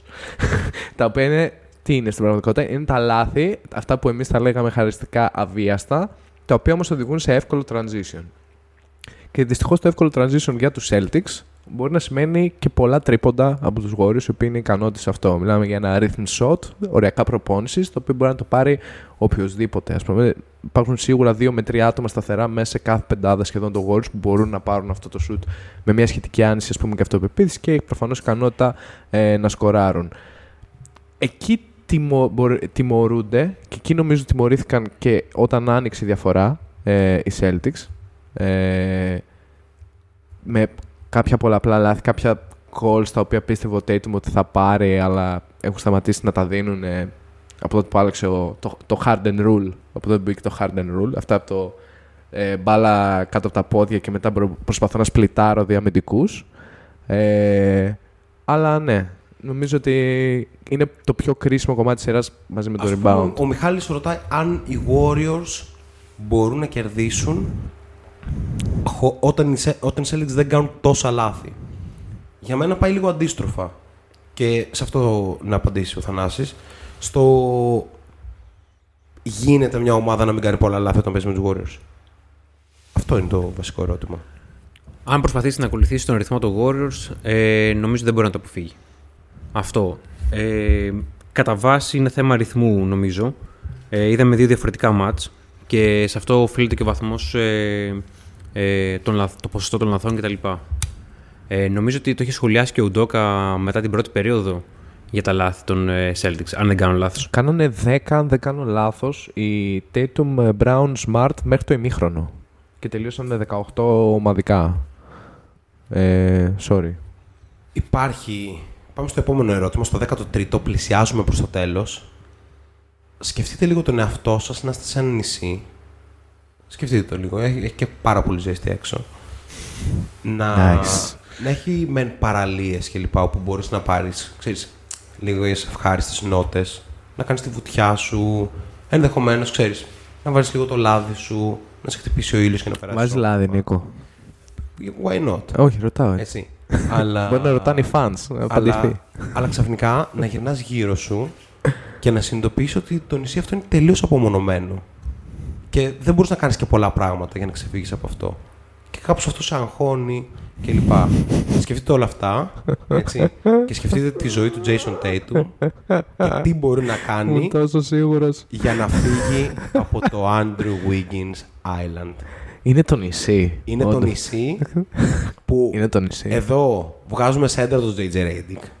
Που βγήκε και με ψέματα στο ESPN. Είπε λάθος νούμερο. Είπε λάθος νούμερο. Δεν ήταν επίτηδες, απλά για να hot στήσει- take. Για να χτίσει Ήταν το- λάθος το νούμερο. take του, πράγμα που δεν περίμενα από το JJ Redick. Εντάξει, τηλεόραση. Ρε, φίλε. Ναι, Αλλάζει τους πραγματικά. ανθρώπους. Πραγματικά. Αλλά, εν πάση περιπτώσει, ε, και το έκανε και στη συνέντευξη με τον Michael Bridges. Του λέει πώς κράτησες το Λούκα. Ξέρω, Πώς το μάρκαρες. Δεν ξέρω τι Και λέει- αγάπες Και περίεργε τον- είναι αυτές. Τον διόρθωσε ο Μάικλ. Λέει εντάξει, δεν μπορεί να κράτησε. Ξέρω, σου τρέξει 10%. Εν πάση περιπτώσει. ε, ναι. Απαντήστε, ποιος θέλει. Τι κάνεις για να βγεις σε αυτό το νησί; Φαίνεται. ε, Τα είχαμε πει πριν αρχίσει η σειρά ότι θα είναι πολύ δύσκολο αυτό για τον Datum, η διαχείριση αυτής της κατάστασης. Δηλαδή το πρώτο game ήταν δεικτικό του πόσο χάλια μπορεί να πάει. Πόσο χάλια μπορεί να πάει. Που ο Datum κάπως. He made something out of it. Δηλαδή, οκ. έχω one-on-one το Wiggins ή τον όποιον και κάνετε το λάθος να κάνετε μισό βήμα προς τα εμένα ότι δήθεν θα δώσετε βοήθεια, kick out και από εκεί και πέρα είναι σωστή επιλογή και ό,τι γίνει ε, ας γίνει με το shoot. Στο Game 2, ενώ κάπως φαινόταν ε, αποτελεσματικός, όπως είπαμε και στην αρχή, ε, οι αλλαγές του Kerr κάπως κλείσανε οποιοδήποτε πιθανό ε, ας πούμε καλό σενάριο για αυτόν και για τους Celtics. Τι μπορεί να κάνει ο Tatum; Ε, πάρα πολύ δύσκολο ερώτημα για να απαντηθεί. Ε, σε μια ομάδα η οποία παίζει τόσο στατικά, τόσο άιζο, σε οδηγούν σε ακόμη περισσότερο άιζο οι αντίπαλοι με τον τρόπο που αμήνονται, ε, είναι πολύ δύσκολο να επιλέξεις match-up. Οι Warriors το κάνουν πολύ καλύτερα αυτό, αλλά με μια συνθήκη που δημιουργούν ένα shoot εκείνη τη στιγμή. Ε, και προφανώς δεν μπορείς να αφήσεις ελεύθερους τέτοιου shooter. Τώρα υπάρχει πιθανότητα να μπορέσει ο Tatum να μπει τόσο πολύ στο pick and roll που να αναγκαστεί η άμυνα να αλλάξει; Εμένα δεν μου έχουν δείξει ο Warriors ότι μασάνε από τέτοια Κάνουν ακριβώς. συνέχεια το ίδιο πράγμα. Αν θέλουν να αλλάξουν, αλλάζουν. Δηλαδή. Είναι αν- on the αν είναι fly α- κατάσταση. Στο Looney, Ναι. οκ, να παίξει ο Looney στο ένα με έναν. Ο Green να παίξει. Ο Κάρι θα πρέπει να σπάσει το screen ο Wiggins. ναι. Είναι κάθε κίνησή τους μελετημένη. Ε, Σίγουρα περιμένουμε ότι ο Tatum θα έχει Θα κάνει ένα. 35 ναι, ναι. efficient. Γιατί τώρα εντάξει, χθες είχε 28 πόντους. ναι, μπήκαν τα τρίποντα. Ε, εντάξει, δεν, έγινε ήταν- και ένα σχόλιο πριν. Πραγματικότητα είναι ε, ότι ήταν εκτός μάτς. Ναι, το σχόλιο πριν από τον Βασίλη κάπως συνοψίζει το πώς πήγε το επιθετικό κομμάτι αν εξαιρέσει τα τρίποντα για τους, Wa- για τους Celtics. Γιατί τελείωσαν, αν δεν κάνω λάθος, ε, με ίδιο αριθμό made two pointers με three pointers, με ένα Ναι. ποσοστό κάτω του, νομίζω κάτι 15-43. Κάτι πολύ άσχημο ε, σε Δεν δίποτα. έφταναν, δεν- ήταν σαν να μην μπορούσαν να φτάσουν στη ρακέτα. Και Είτε ήταν- δύσκολα δίποτα, είτε δεν μπορείς να φτάσεις στη ήταν ρακέτα. Από τα Αυτό βασικά ακριβώς. στοιχεία που είχαμε θέσει και στο preview. Mm-hmm. Ότι δεν έχουν τρόπο να φτάσουν στη ρακέτα στην πραγματικότητα οι Celtics. Θανάση. Ναι, νομίζω ότι ο Tatum, ο Tatum θα πρέπει να γίνει πιο επιθετικός. Δηλαδή, αν θέλει να αλλάξει λίγο την κατάσταση, ε, να γίνει πιο επιθετικός με τον Wiggins, να τον οδηγήσει στο drive και ενδεχομένως να διεκδικήσει, να εκβιάσει και κάποιο αμυντικό φάουλ. Έρχονται αυτά γιατί είναι και εντός έδρας. Με στόχο Θα να τον στηριχτούν ε, πιθανώς. Σίγουρα χρειαζόταν ε, ξεκούραση και ο Tatum, δηλαδή κάπως να πάει και λίγο σβηστός σε δύο μάτς, αλλά ε, σε καμιά περίπτωση δεν ε, αμφισβητώ την, ε, την άμυνα και το πώς έχει στηθεί απέναντι του. Ή- Ήταν δώρο των ε, Warriors στο πρώτο match το ότι πήγαν σε βοήθεια στον Dayton. Του Ναι. έδωσαν 13 εύκολες assist και κατεξοχήν shoot, ας πούμε, ελεύθερα, γιατί φάνηκε ότι δεν το χρειάζονται αυτό. Mm. Είναι χίλιες φορές καλύτερο για τους Warriors να βάζει 40 ο Tatum παρά να βάζει 26 ο Horford, και 20 ο White από το ο πουθενά, White ναι. και 18 ο Smart. Δηλαδή αυτό δεν μπορείς να το διαχειριστείς με τίποτα. Το άλλο είναι διαχειρίσιμο γιατί ξέρεις ότι έρχεται κιόλας. Έτσι. Ε, ναι. Ένα χαρακτηριστικό με βάση αυτό που είπε και ο Θανάσης που έχει ο Andrew Wiggins είναι ότι δεν κάνει φάουλ, ρε φίλε. Mm. Το οποίο είναι ακόμη πιο εκτιμητέο. Γενικά η φάση πάει πάρα πολύ καλά. Λοιπόν, ε, επόμενο ερώτημα. Είμαστε στο ερώτημα πλέον 14 και στενεύουν που λέμε Συλλέγουν τα περάσματα. έτσι. Το ερώτημα 14 έχει να κάνει με το αν υπάρχει επιστροφή στο, στον πλανήτη Clay Μμμ. ο οποίος είναι δραματικός αυτή τη στιγμή. Χθες τον έβαλε λίγο και στο τέλος με τους bench warmers ο Κέρ, μπας και βάλει κανένα σουτ. και ο, και ο Clay απλά 4-19 συνέ- χθες. Απλά συνέχισε σταμάτα να σουτάρει κακές επιλογές που κατέληγαν σε κακά σουτ. Οπότε υπάρχει επιστροφή σε αυτό το κομμάτι. Θανάση, εγώ ή εσύ; Τον Clay που ξέρουμε θα τον δούμε του χρόνου, πιστεύω. Ε, δηλαδή, σίγουρα όταν έρχεσαι μετά από δύο εγχειρήσεις, δεν περιμένεις να δει τον Clay που ήξερες. Ε, σίγουρα θα δούμε ένα καλό match. Χρωστάει ένα καλό match στα επόμενα. Ε, νομίζω ότι έδειξε λίγο ο Κέρ πώς θα τον χρησιμοποιήσει από εδώ και πέρα, δηλαδή στην άμυνα πώς θα τον αξιοποιήσει. Ε, σίγουρα δεν θα τον βάζει πάνω στον Brown, δεν θα τον βάζει πάνω σε παίκτες με γρήγορα πόδια. Ε, τον θέλεις όμως ξεκούραστο για τα καλά σου. Δηλαδή πρέπει ο Κλέη να βάσει τους μέσους όρους του να φτάσει ας πούμε, στο 18 Σίγουρα. Σίγουρα. Αναγκαίο. έτσι, ε, με κάποια ωραία σουτ. Ε, νομίζω ότι ο Κλέη πρέπει να κάνει τη συντήρηση. Είναι αρκετά έμπειρος για να διαχειριστεί τους τελικούς. Και τον πραγματικό Κλέη θα τον δούμε του χρόνου ε, και του παραχρόνου. Τα κάνει όλα μήπως για να είναι καλό στο Game 6. Καλά, αυτό είναι lock. Κλειδώστε το. Άμα παίζετε από τώρα, ρίχτε ότι θα βάλει τουλάχιστον 20 πόντους στο Game 6. Αλλά να βάλω λίγο και κάποια νουμεράκια. Χθες, με τον Clay στο παρκέ, η Warriors στο plus minus ήταν 0, ίσον ό,τι βάζω τόσα τρώω. Με τον Clay εκτός ήταν συν 23, αν δεν κάνω λάθος. Κάτι τέτοιο. Ε, ο Clay σούταρε πολύ άσχημα. Ο Clay ευτυχώς βρήκε τον τρόπο ο Κέρ να τον κρύψει, τουλάχιστον για χθες. Θα δούμε ε, τι θα κάνει ο Ντόκα για αυτό. Ε, σε μια προσ- προσπάθειά του σίγουρα να το σημαδέψει. Έτσι. Από την άλλη, τρίτη περίοδος, Klay Thompson, εκεί που είναι η διαφορά στους τέσσερις, εκεί που δεν βάζει σουτ με τίποτα, τρίποντο. Ψήνεται και ο Κάρι, επόμενη φάση βγαίνει άμυνα, Κάρι τρίποντο, επόμενη ακριβώς φάση, τρίποντο Thompson, η διαφορά από τους τέσσερις, κατευθείαν στο 13, time out Celtics. Τέλος πάντων, ο Klay είναι ένας παίκτης ο οποίος και η μόνη παρουσία του στο παρκέ είναι βαρόμετρο Ισχύει. Είτε είναι στην κατάσταση που είναι τώρα, είτε είναι λίγο καλύτερος και μπορεί να σκοράρει με ένα καλό efficiency, ε, είτε είναι ο παλιός Clay όταν θα είναι έτοιμος και αν θα είναι. Η άμυνα είναι το δεδομένο πρόβλημα. Αυτή τη στιγμή αυτό που πρέπει, έχει να αντιμετωπίσει ο Κέρ και ο Clay ε, μέσα στη συνθήκη που βρίσκονται είναι το πώς ε, ο Clay για μένα πρέπει να τριπλάρει την μπάλα πολύ λιγότερο. Αυτό που είδαμε χθες Έως ήταν λίγο καθόλου. απαράδεκτο. Δηλαδή, Έως ο Clay είναι ένας καθόλου. παίκτης ο οποίος έχει καταφέρει σε ένα παιχνίδι να βάλει 60 πόντους τριπλάροντας την μπάλα 11 φορές. Ναι. Το ότι χθες τον έβλεπα να παίρνει drive, δεδομένου ότι και ο ίδιος ξέρει και όλοι μέσα στο πάρκια ξέρουν και όλοι όσοι βλέπουν το match ξέρουν ότι δεν εμπιστεύεται το κορμί του ακόμα 100%. Έφτανε στο καλάθι και έχανε μπάνις. Λέει μπάνις. Δηλαδή ήταν μόνος του με τη Στεφάνη, απλά ήταν ξέρω εγώ από κεντρικό διάδρομο. Ένα λίγο πιο δύσκολο lay-up, ας πούμε. Και βλέπεις ότι κάπως χαωνόταν στον αέρα. Κάπως έχανε τη ισορροπία του στον αέρα. Έχασε δύο-τρία τέτοια σχεδόν μόνος του.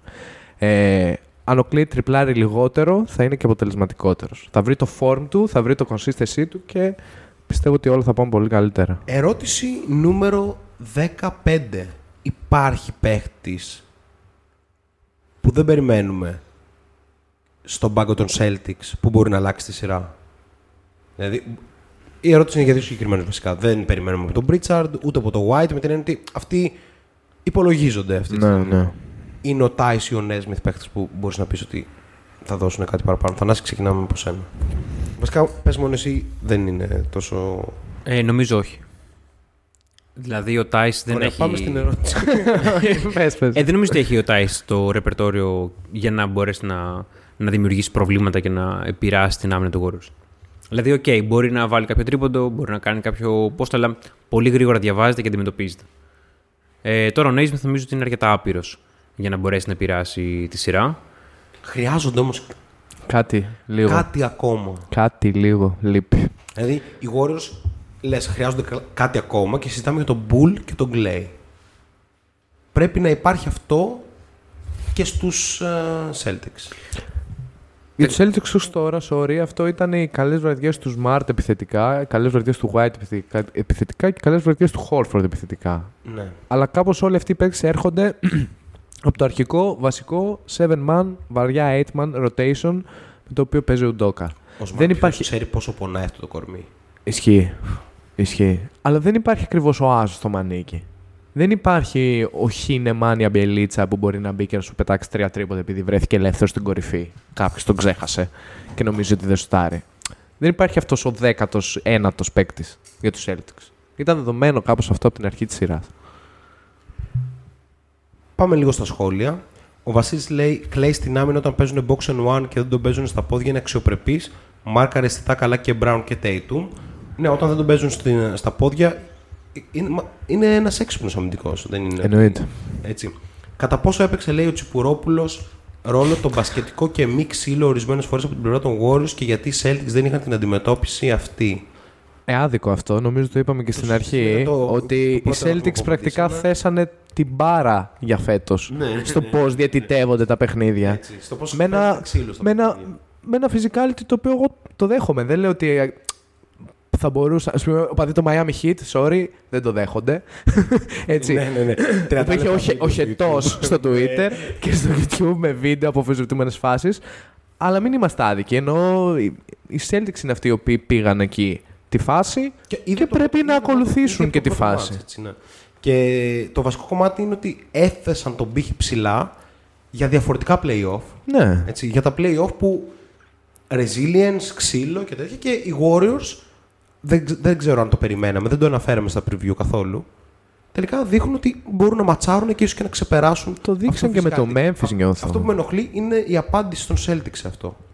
Ότι «Ω, εδώ αδικηθήκαμε. Ναι. Έτσι. Θανάση; Ε, εντάξει, δεν είναι το να διαμαρτύρονται ότι αδικήθηκαν οι Celtics, οκ. αλλά αυτό είναι το παιχνίδι τους, έτσι. Δηλαδή, είπα και στην αρχή ότι ε, οι Celtics έχουν μια εφτάδα παιχτών, άντε έξι αν βγάλουμε τον Derek White, οι οποίοι είναι υπεραθλητικοί, σκληροί, έτσι. Ε, και νομίζω ότι σε μεγάλο βαθμό έτσι κατάφεραν να πάρουν και τις σειρές με, και με το Miami και με τους ε, Bucks. Είναι κομμάτι Ακριβώς. του παιχνιδιού. Ακριβώς. Ο Τσιπρόπουλος επ- επανέρχεται με follow-up question και λέει φάνηκε τελείως διαφορετική αντιμετώπιση σε αυτό το game τουλάχιστον. Έρχεται, εγώ θα του πω να συγκρατηθεί, να περιμένει το πρώτο εντός του Όχι, Celtics. Στο, στο πρώτο match, στο πρώτο match της σειράς, οι Warriors παίζει να πήραν δύο φάουλ στο πρώτο μήχρονο. Οπότε Ναι, εντάξει. ας βγούμε από αυτή τη λούπα και ας uh, συζητήσουμε στην Θα ιστορία, έρθει νομίζω ότι- σίγουρα πάντως για να μην αναλωνόμαστε και το μας το εντός των Celtics. Ένα από τα επόμενα δύο πιστεύω θα είναι αυτό, γιατί μετά αρχίζει και κλείνει η ψαλίδα και είναι πιο κρίσιμα τα παιχνίδια. Που όντως θα μπορεί να πει κανείς ότι οι Celtics πήραν κάποια Δεν σφυρίγματα. ήταν το game ένα αυτό. Στο, όταν παίζει εντός είναι αλλιώς. Ε, το, το Game 1, οκ, πολλά μπορείς να πεις. Ε, και στο Game 2 θα μπορούσες να πεις πολλά, αλλά δεν είναι η διαιτησία αυτή τη στιγμή το factor που καθορίζει το αποτέλεσμα. Ρε φίλε, Θέλω να μείνουμε σε αυτό πιο πολύ. Νομίζω ότι είναι μια ε, ε, αιώνια λούπα μεταξύ των φίλων των ομάδων όπου πάντα αν χάσεις φταίει η διαιτησία, αν κερδίσει. Α, δηλαδή, κάπως το βλέπεις και στο NBA Twitter, ας πούμε, παίζει πάρα πολύ. Απλά ξέρεις, αυτό που έλεγε και ο Βασίλης πριν, οι οπαδοί των Celtics είναι πάντα οι πιο άβολοι, ας πούμε, σε αυτή τη συζήτηση. Λοιπόν, πάμε στο επόμενο ερώτημα και σκυπάρουμε ερώτημα που έχω γράψει, γιατί έχουμε φανταστικό ερώτημα από τον Ματζού. Ερώτημα 17. Ποια θα είναι η επόμενη κίνηση Tatum για να ενεργοποιήσει τον inner combat του; Πραγματικά έχει φτάσει σε cringe επίπεδο. Γραφικόμετρο. Μετά Πρέπει τα- να βγει μετά τα- γραφικόμετρο. Μετά τα SMS σε νεκρούς. Έβαλε ε, το fit του ναι, Kobe ναι. Bryant Το στην απλό προπόνηση. Boston Celtics t-shirt, practice Όχι, t-shirt. Αυτό το fit που έσκασε ο Tatum στην προπόνηση των, ε, των Celtics ήταν το fit που φορούσε ο Kobe Bryant Στα, work- στα workout, στα workouts που έκανε στους στα Celtics. pre-draft ναι. workouts. Έτσι. Οπότε, οκ, τι μπορεί να κάνει; Για πάμε λίγο. Πολύ fun αυτό. Τι μπορεί να κάνει. Ε, και δεν είναι και ποδόσφαιρο να πεις ότι θα βγάλει τη φανέλα, ρε φίλε, και θα έχει από κάτω κόμπες, αγαπάω. Έτσι. ε, Μπορεί να πάει 8 στα 24 στο επόμενο, σου, στο επόμενο match. tribute. Και να βγει να πει συνέντευξη τύπου αν, tribute. και, αν και αυτοί που δεν συμπαθούν τον Κόμπε Αγωνιστικά. λένε, ναι. ναι, λένε ότι το καλύτερο Kobe impersonation του το έκανες Don't στο do it. χθεσινό match με μείον 36 στο plus minus. Ε, Οκ, δεν δεν συμφωνούμε με αυτά. Δεν συμφωνούμε με αυτά, εντάξει, είπαμε. Ε, δεν ξέρω, δεν έχω chat, έχει κλείσει το κινητό μου, οπότε αν έχουμε σοβαρό chat πάμε. ε, είναι κάποια τα οποία, Μπέλμαν μου, λυπάμαι αυτό δεν μπορώ να το πω. Θα, θα κλείσουν οι κάμερες. Μισό μισό να το παραφράσω. Όπο Ματζού, σίγουρα δεν μπορώ να το πω αυτό το οποίο λες. Πω, πω, πω, πω. Λοιπόν, φέρνει λίγο να δούμε πώς μπορούν να Ε, παραφραστούν και να βγουν στον αέρα. Δεν μπορούν, δεν μπορούν. Δεν μπορούν, λυπάμαι. Ε, Ματζού και Μπέλμαν θα μας κόψουν. ε, το, Ωραία. θα βγει σουρού στο Kiki. Δεν, Λοιπόν, ε, όχι, πάμε λίγο στα σοβαρά. Πάντως, Ε, στα σοβαρά, ναι. είναι ο Tatum ό,τι πλησιέστερο έχουμε δει μπασκετικά σε κόμπε. ε, όχι. Γιατί Επιθετικά μόνο. είναι πολύ πιο μακρύς είναι πολύ πιο μακριά. και πολύ πιο... ε, Πεις και ο Κόμπι ήταν καλός αμυντικός έτσι. Το έχουμε Όχι, ο Kobe ξαναεκβιάσει. ήταν πολύ καλύτερος Ναι, αμυντικός, ναι. ασύγκριτα καλύτερος. Απλά Ε, είναι τόσο πιο μακρύς είναι- που είναι πολύ πιο εύκολο να κάνει ο Tatum αυτά που έκανε ο Κόμπε. Δεν, δεν λέω ότι δεν είναι καλός, απλά δεν είναι αυτό. Όχι, ε, όταν είπα επιθετικά και όχι αμυντικά, δεν εννοούσα ότι ο Κόμπε δεν είναι καλός αμυντικός. Εννοούσα ότι αμυντικά έχουν άλλο στυλ, αλλά επιθετικά έχουν κοινά στοιχεία. Σίγουρα έχουν κοινά στοιχεία γιατί ο άλλος του στέλνει μηνύματα, ρε φίλε. και μάλλον αν- αν του στέλνει μηνύματα, ποιος ξέρει. Στην προπόνησή του σίγουρα έχει προσαρμοστεί Ναι, σε ναι. αυτό. Ε, εντάξει, είναι φανερές οι επιρροές στα step back jumpers, στα fade aways κλπ. Αλλά. Δεν ξέρω, ρε φίλε. Δηλαδή, και ο Όχι, Devin είναι too Booker- soon. Too Το soon. Devin Booker έχει αρκετά τέτοια στοιχεία. Ο Tatum βέβαια είναι αρκετά καλύτερος παίκτης από τον Devin Booker, δεν το συζητάμε αυτό. Είναι Βασικά, πολύ νωρίς, παιδιά. whole Εντάξει, τι another level. συζητάμε, ναι. Όχι, δεν είναι σύγκριση. Μιλάω Ε, play style. play style. Play style, Ναι. οκ, ναι, μοιάζει πάρα. Θα μπορούσε να πει κάτι Κοίτα, που ρε παιδί μου, μοιάζει. ο Κόμπι ήταν play, βάσει play style πιστή αντιγραφή του Τζόρνταν. Ναι. Ο Tatum δεν είναι αυτό για τον Κόμπε. Έχει, βλέπεις, το έχει και άλλα στοιχεία κλπ. Το Play- ο Tatum επίσης είναι πολύ νωρίς ήθελα για να κάτι- κρυθεί Θα ακριβώ. ήθελα κάτι πιο κοντό Λίγο πιο short. για να είναι το impersonation. Λαβίν. Ούτε, Ούτε. αυτό. Δηλαδή, ξέρεις, τότε ο Κόμπε είχε πει τη φάση ότι ο Wiggins είναι ο νέος. Αν ο Wiggins είχε πάρει μια καλύτερη τροπή στην καριέρα του με βάση το Μινεσότα παιχνίδι, ίσως λόγω, καθαρά λόγω ύψους κλπ. Κατά τα άλλα, ας πούμε, ο CJ McCollum έχει αρκετά στοιχεία Κόμπε, αλλά επίσης είναι πιο κοντός από τον Κόμπε. Ποιος άλλος; Κόμπε impersonation. Κόμπι Ο Άντωνι impersonation. Edwards είναι πολύ Πολύ κτίνος, bulky πολύ και bulky beast. για να είναι αυτό. ο Ben Simmons. όχι. Όχι. Ben No, Simmons no, δεν no, no, είναι. Έτσι. Ε, δεν ξέρω. Ενδιαφέρον ερώτημα όμως. Ο Tatum είναι σίγουρα ε, από τους πιο κοντινούς και ο Booker επίσης είναι. Μάλλον οι top 2 είναι αυτοί. Για να δούμε τι άλλο Ο έχουμε. Bill λέει ο Βασίλης, αλλά. μ, Ναι, ο, ε, ο Τσιπορόπουλος λέει υπερβολή. Ναι, δεν συγκρίνουμε τον Tatum με τον Kobe. Μιλάμε για play style, Μόνο play style. ας πούμε. Έτσι. Ε, πάμε λίγο στα σχόλια. Bradley Bill. Bradley Bill. Ωραίο το Bradley Bill. Ωραίο, αλλά. Σαν... Αν, αν βγάλουμε κάπου στην άμυνα. Τελείως. ναι, ναι, ναι. ε, Ε, αυτό του Bellman τώρα το διάβασα. Είναι... του Μπέλμαν και του Ματζούκα, φίλε, τα σχόλια Οκ. πριν ε, δεν λέγονται δυστυχώς στον αέρα. Ε, είναι για μια άλλη στιγμή, για τους πιστούς του chat. Ε, ίσως το δεύτερο μισό του Ματζούκα μπορεί να υποθεί, άμα θέλεις. Λοιπόν, ο Μπέλμαν λέει Ιωάννης Παπαπέτρου με θεσπέσιο fade away και shoot χωρίς καμίλ. λοιπόν, ε, ο Μπέλμαν είναι για α, after night και είμαστε. Περιμένει στο τι να- το 27. Α1 Είναι chat, πλέον περιμένει το Α1 επίσημο. chat. Λοιπόν, πάμε στο επόμενο ερώτημα. Το επόμενο ερώτημά μας αφορά το ρόλο των μικρών των Warriors και αν θα δούμε καθόλου τον Jonathan Kuminga και τον Moses Moody εκτός από τα garbage time λεπτά που πήραν χθες. Στην αρχή είχαμε μια εκτίμηση ότι ίσως περάσουν και αυτοί λίγο πάνω από τον Dayton και λίγο πάνω από τον Brown κλπ. Νομίζω είναι ένα case που ακόμα υπάρχει και ο Kerr πάντα ξέρεις, θα προσπαθήσει ίσως να τους χώσει λίγο στο rotation. Αλλά αν σκεφτούμε ότι ο Κουμίγκα είναι τύπου απαγορεύεται να πίνει αλκοόλ, είναι πολύ μικρός, είναι 19 χρονών, νομίζω είναι πολύ δύσκολο. Το Moody που παίζει και πάρα πολύ όρημα, ίσως ξεκλέψει κάποια λεπτά. Ξέρεις, σε περίπτωση που φορτωθεί με φάουλ ο Wiggins και ο Iguodala θα είναι διαθέσιμος. Κατάλαβες σε κάτι τέτοιο. Δεν ξέρω, Θανάση, αν πιστεύεις ότι θα βρούμε λεπτά. Ναι. Θα, αν θα δούμε λεπτά των, ε, Warrior, των Warriors στους ε, μικρούς. Τον Moody τον βλέπω πιο έτοιμο από τον Κουμίγκα. Και μου αρέσει πάρα πολύ ο Moody να τον βλέπω να παίζει. Δηλαδή, ακόμα και όταν παίζει στο garbage time, παίζει πάρα πολύ όρημα. Παίζει πολύ ωραία. Δεν, είναι, ε, δεν ξέρω αν θα τον χρησιμοποιήσει σε κρίσιμες χρονικές στιγμές. Ε, αλλά θα ήθελα να τον δω, για να πω την αλήθεια. Και πραγματικά νομίζω ότι θα έχει τρομερή εξέλιξη ο Moody. Η επιστροφή Payton κάπως βγάζει τον Κουμίγκα νιώθω εκτός συζήτηση. Ναι, ναι. Δηλαδή, κάπως αν υπήρχε μια ανάγκη ε, να, δεδομένου ότι μπορεί ο Iggy να μην είναι διαθέσιμος, ε, ίσως φορτωθεί δύο γρήγορα φάουλ ο Clay ε, ή κάτι τέτοιο, γιατί ο Wiggins πιο δύσκολα με τα φάουλ. Ε, ίσως να βλέπαμε Κουμίγκα για κάποιο δεκάλεπτο και ξέρεις, αν έβρισκε ρυθμό και έβαζε και δύο-τρία shoot έτσι efficiently, να τραβούσε και ε, λίγα λεπτά παραπάνω. Μ' αρέσει ένα σενάριο που λέει ότι μπορεί να παίξει ο Moody, γιατί πιστεύω ότι όντως μπορεί. Αλλά η αλήθεια είναι ότι θα το 'βλεπα κάπως πιο ρεαλιστικό σε ένα εκτός που τα πράγματα κάπως πάνε και δεν πάνε και λέει ο Κέρ, οκ, Μόζης Μούντι δεν κάνει πολλά λάθη, ξέρει το Ναι, ρόλο ναι, του ναι. παρκέ, δώσ' του ε, 7 λεπτά τώρα με τρεις βασικούς μέσα και άλλο ένα αναπληρωματικό να δούμε πώς θα πλοηγηθεί ας πούμε σε αυτό, με ένα ρόλο συγκεκριμένο, μετρημένο. Μέχρι εκεί, παραπάνω ρίσκο δεν είναι. Η ερώτηση νούμερο 18 είναι η πιο δύσκολη. Το Για πιστεύω. πάμε. Είστε general manager της ομάδας.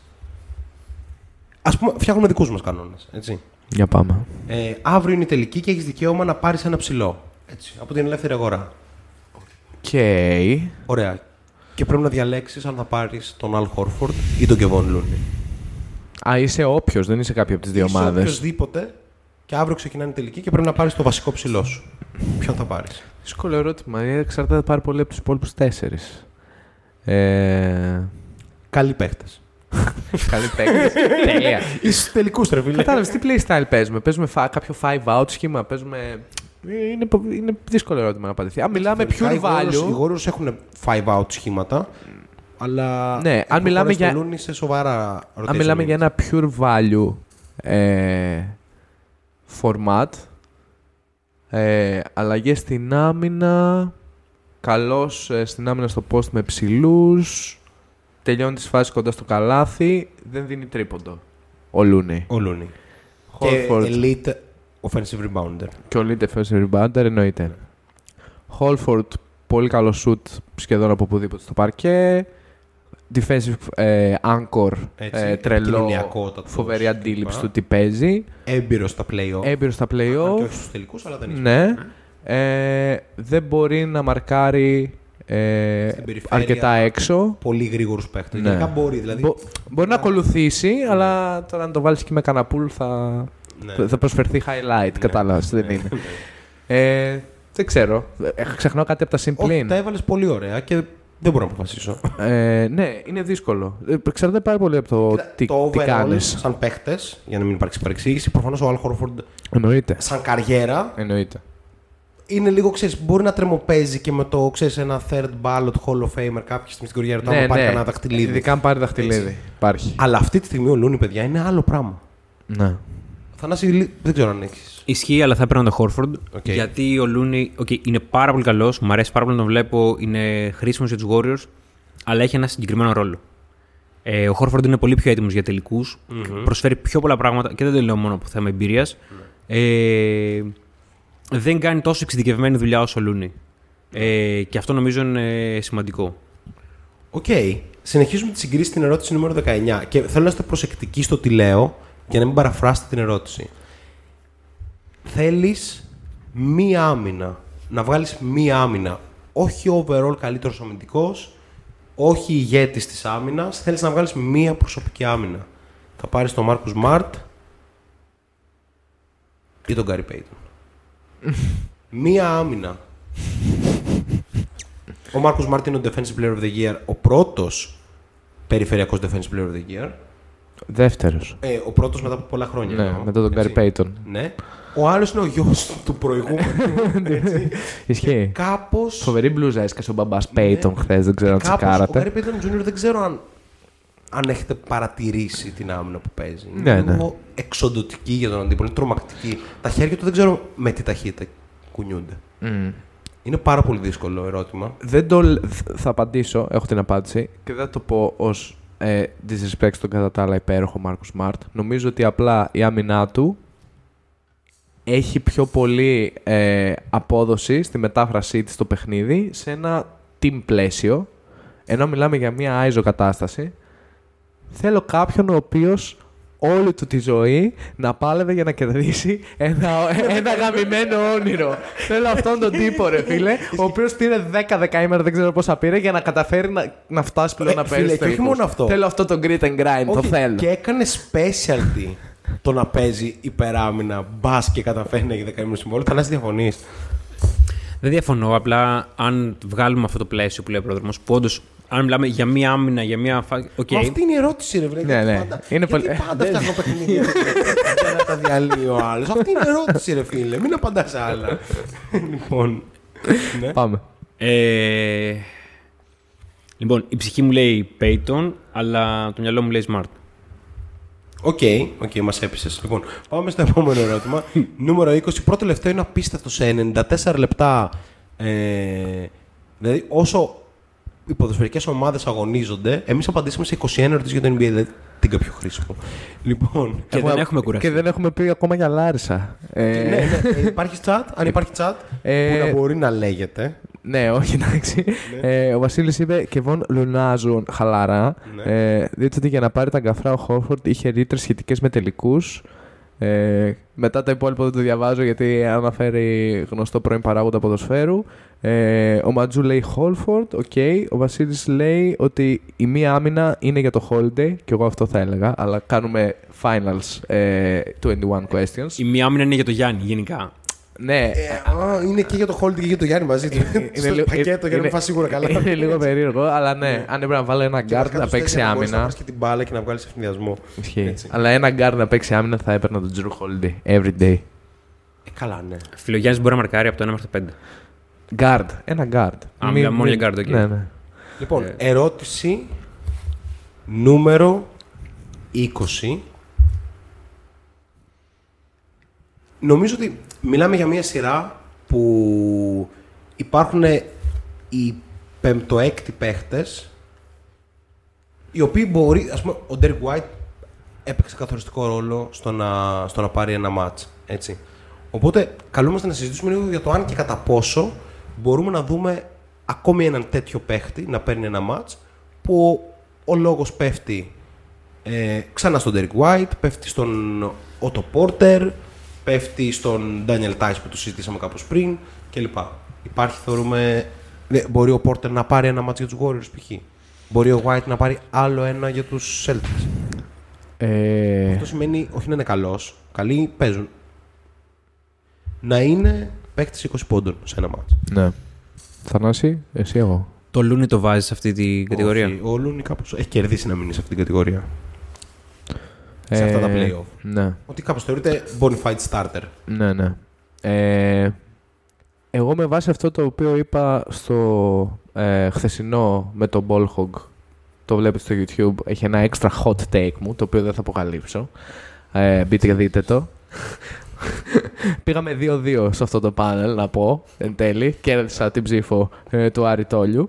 Ε, βέβαια. Όλος είναι Σάρλετ, ρε φίλε. Anyway, ε, θα πω ότι δεν νιώθω ακριβώς ότι οι Warriors έχουν εύκολα αυτό το τη νύχτα 20 από τον ε, έκτο και έβδομο παίκτη τους. Ε, μου φαίνεται κάπως πολύ πιο δύσκολο να παραχθεί δεδομένου το πώς μοιράζονται και οι μπάλες. Ο έκτος είναι ο Πουλ. Ε, Ξέρω τον Πουλ. Τον Πουλ το θεωρώ ρολίστα. Ε, το θεωρώ βασικό, sorry. το θεωρώ στο. Δηλαδή, ναι, οκ. από το 7 και μετά. Ε, άσ' τον Πουλ έξω. Ε, από την άλλη, δεδομένου αυτού, είναι πολύ πιο κρίσιμο και ουσία σε ένα μικρό rotation να περιμένεις όντως κάτι, ε, μια πολύ καλή βραδιά, ας πούμε, από τον 6ο και 7ο σου, αν είσαι οι Celtics. Και μάλλον το χρειάζεσαι κιόλας για να επιβιώσεις τη σειρά, ε, αν δεν θες να βρουν τρελό ρυθμό οι Warriors. Για μένα αυτός, αν και δεν έχει σουτάρει πολύ καλά, είναι ο Derek White. Απλά για μένα δεν είναι απαραίτητο αυτό το 20 που λες. Μπορεί να είναι ένα, ε, ας πούμε, 14, 5, 6 με τρία κλειψίματα. Ισχύει. Σοβαρό. Σοβαρό. Θανάση. Ξέρετε, 20 από τον Derek White περιμένω. Αλλά... Μπορεί να γίνει, απλά δεν είναι τόσο αλλά, δεν, εύστοχος. αλλά δεν πιστεύω ότι θα είναι καθοριστική. Δηλαδή παίζει να είναι Οκ. 20 επειδή ξέρω εγώ, όλη η άμυνα έχει πέσει στον Tatum και στον Brown. Και δεν θα είναι καθοριστική. Δηλαδή δεν νομίζω ότι θα ξαναπάρει match ο, ο Derek White. Δεν το πήρε μόνος του βέβαια έτσι. Δηλαδή έπαιξε μια Ναι, ναι, συνθήκη ναι, που έπαιξε και ο Smart φοβερά, έπαιξε και ο Horford φοβερά. Ναι. Από τους Warriors είναι πολύ πιο δύσκολο κάποιος να βάλει 20. Αυτό. Εκτός Δηλαδή- το ξέρουμε Poole που εγώ τη θεωρώ ξαναλέω. Γιατί θα βάλει 20 ο Κάρι, θα βάλει ο Poole. Ε, λογικά θα ανεβαίνει και ο Τόμσον, θα πάει πάνω από τους 16. Θα βάλει και ο Wiggins 15, ξέρεις. Άρα δεν γίνεται κάποιος να έρθει να βάλει 20. Αλλά είναι πιθανό όμως να έχει 4, τέσσερα κλεψίματα ο Payton. Μμμ. Ή να έχει ξέρω εγώ, πολλά rebound ο, το Porter. Ναι. Ισχύει. Ο Otto Είναι- Porter ή- δεν μπορεί να κάνει ένα 10-10 μάτς. Ή ο το Ναι. Porter να βάλει 4 τρίποντα. Ναι. Γιατί βάζει τρίποντα, να βάλει 4. Είναι να κάνει... απίστευτο σουτέρ ο Porter, παιδιά. Πρέπει να βάλε 4 στο Game 1. Ναι, Ναι, και ένα 4 στα- στα 5, Ναι, κάτι και ένα αστείο. στα ένα χτες καλά και γενικά 50% catch and shoot shooter στην καριέρα του. Δηλαδή κάποιος το περιμένει από τον Porter, δεν είναι έκπληξη. Αν σου τάρει ελεύθερο, θα τα βάλει. Τελεία. Μαγικό. Το ποιος τον πάρει το, το καλοκαίρι, γιατί μην ξεχνάμε ότι είναι σε minimum συμβόλαιο που εντάξει, okay, μπορεί να μείνει με minimum στους Warriors. Αλλά ο Porter. Καλή στιγμή να πληρωθείς. Ο Porter είναι, έγινε draft το 13. νούμερο 3 στο draft του 13. Δηλαδή είναι νεότατος, απλά κάπως Ναι. η μέση του και τα γόνατά του δεν του επέτρεψαν να Και κάνει. έχει η μεγάλη φυσιογνωμία καριέρα. του λίγο. Έχει Θυμίζει; πληρωθεί μία φορά. Δηλαδή Ναι. Δεν νομίζω ότι είναι προτεραιότητά του αυτό. αλλά μπορεί να πάρει ένα συμβόλαιο έτσι εγγυημένο από κάποιο Να ομάδα. που μπορεί πάρει το- έστω να πάρει τους 10. Warriors. Μπορεί να το πάρει από τους Warriors, ας πούμε, που έτσι κι αλλιώς δεν τους απασχολεί. Luxury tax. ε, ναι, εντάξει. Πλέον 170 Έχουμε, έχουμε. φέτος, του χρόνου 190. Του παραχρόνου άμα δώσουν Max και στον Bull και στο Wiggins και στο Looney. Ένα δις η ομάδα Λοιπόν, όλη. 21 questions έλεγε κάποτε ο 50 Cent. 21 questions λέμε και εμείς σήμερα. Ε, Ποιος θα πάρει το Game 3 και το Game 4, παιδιά; Εδώ, χωρίς ανάλυση. Απλό prediction. Ε, θες συγκεκριμένα; Λοιπόν, Game 3, εγώ λέω Warriors. OK, Game πας με four. το upset. Game 4, λέω Celtics. Εγώ είμαι δεδομένα με το split, δηλαδή ένα και ένα.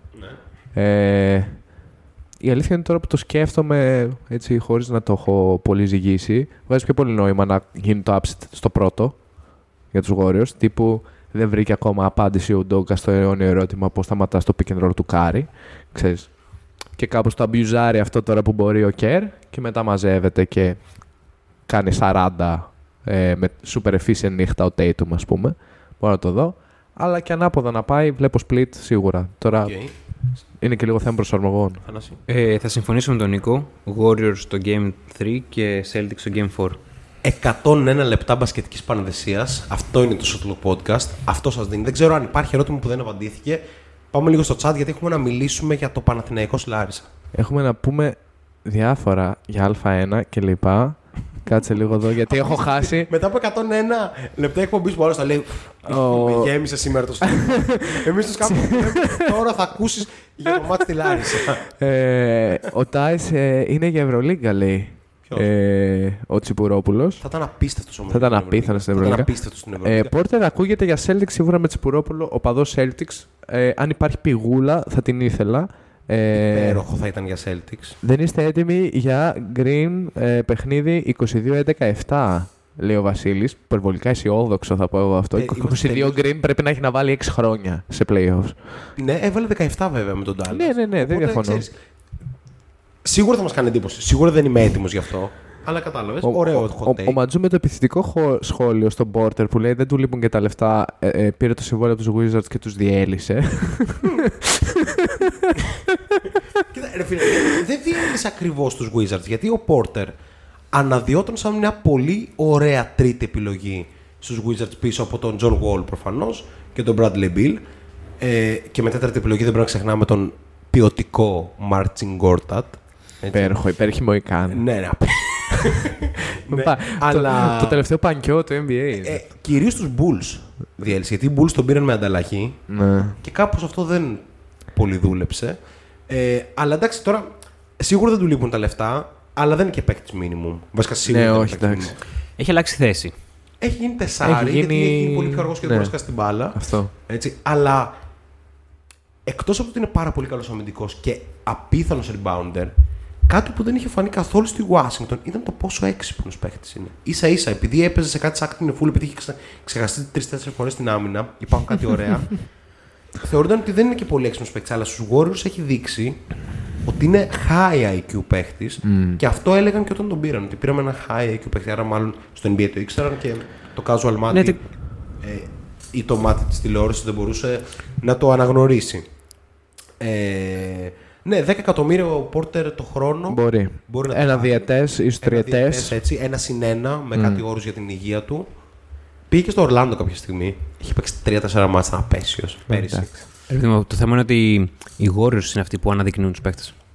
Ε, θα πάρω τον Porter, θα τον αναδείξω. Θα πάρω τον Bjelica Αν- και θα παίξει μπάσκετ. Αν οι Bucks είχαν τον Ότο Πόρτερ. Bucks, τώρα ε, που ξαναβγήκε τα Denver. προβλήματά του. Bucks Denver, εγώ λέω αυτό, αυτόματο fit. Όχι, γιατί στους Celtics. Στους Celtics ε, εύκολα. Οκ, είναι οι ομάδες οι οποίες μπορούν να αναδείξουν παίχτη. Okay, αλλά Ναι, ναι, ναι. σκέψου- Όχι, οι Warriors- Είναι πολλές τέτοιες Όχι, απλά. να Μην δείξουμε, παιδιά, Μην είμαστε. κάνουμε σαν ο άνθρωπος να μην είχε καριέρα, ξέρω εγώ. Είχε παίξει 4 σειρές playoff πιο πριν. Ναι, ήταν εντάξει. νούμερο 3 στο draft και είχε πάρει 80 εκατομμύρια για 4 χρόνια. Κατάλαβες. Δηλαδή, Ήταν relevant παίχτης. Απλά αυτό που καταλαβαίνω, που λέει ο Θανάσης, είναι ότι μετά τα κακά του χρόνια οι Warriors τον έκαναν να επιστρέψει ως κάτι άλλο από αυτό που ήταν. Ναι, ναι. Αν καταλαβαίνω καλά. Ανα... Την ανάσταση Όχι. της Θανάση. καριέρας. Ε, ναι. Ωραία. Τώρα όμως που έγινε αυτή, αυτό το resurrection, οι Celtics, οι Bucks κλπ. θα μπορούσαν να το χρησιμοποιήσουν πάρα πολύ σαν 8ο παίχτη. Ότι εδώ κάνει τα σουτάκια σου, παίζει την αμυνά σου, παίζει τα rebound. Καλά, δίπλα στο Γιάννη, ο Πόρτερ Γιάννης, τρομακτικό. Μμμ. Τρομακτικό. Ε, Οκ. Συνεχίζουμε, έχει άλλο chat; Ε, ο Τσιπουρόπουλος μόνο είπε ότι δεν βλέπει να μην γίνεται split.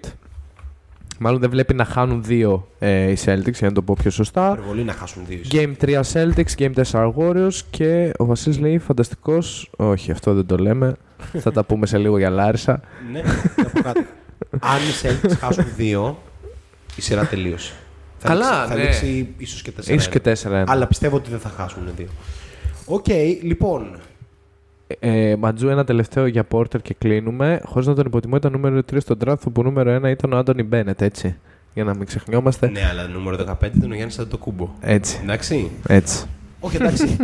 ο Πόρτερ νομίζω ότι έκανε μια καριέρα που σίγουρα δεν είναι αξιοζήλευτη, αλλά ήταν μια decent καριέρα για ένα νούμερο 3 ενός κακού αντικειμενικά draft. Δηλαδή, αν γινόταν ένα redraft, που μπορούμε και να το κάνουμε, έτσι, μες στο καλοκαίρι που θα βαριόμαστε, ε, πιστεύω θα ήταν κάπου στο νούμερο 8, νούμερο 9. Ας πούμε, ο Γιάννης θα ήταν πρώτος, ο Γκομπέρ θα ήταν δεύτερος, κάπου θα ήταν ο Μακόλουμ, κάπου θα ήταν ο Λαντίπο, ε, και κάπου εκεί θα ερχόταν και ο, ο το Πόρτερ. Λοιπόν, μέσα στην καυτή έδρα του Ερμία Γιάς, Ερμία, παιδιά, μην μπερδεύεστε, αλλά με, τα, με το ονομασμένο σε Λάρισα, αλλά πόσο πιο καυτά μπορεί να είναι. Μια καυτή έδρα δεν μπορεί να γίνει πιο καυτή. Γιατί... Εκτός αν είσαι στη Λάρισα. Ναι, δεν μπορεί να πε- γίνει πιο καυτή. 50 βαθμούς. Εκτός αν είσαι στη Λάρισα χωρίς air condition.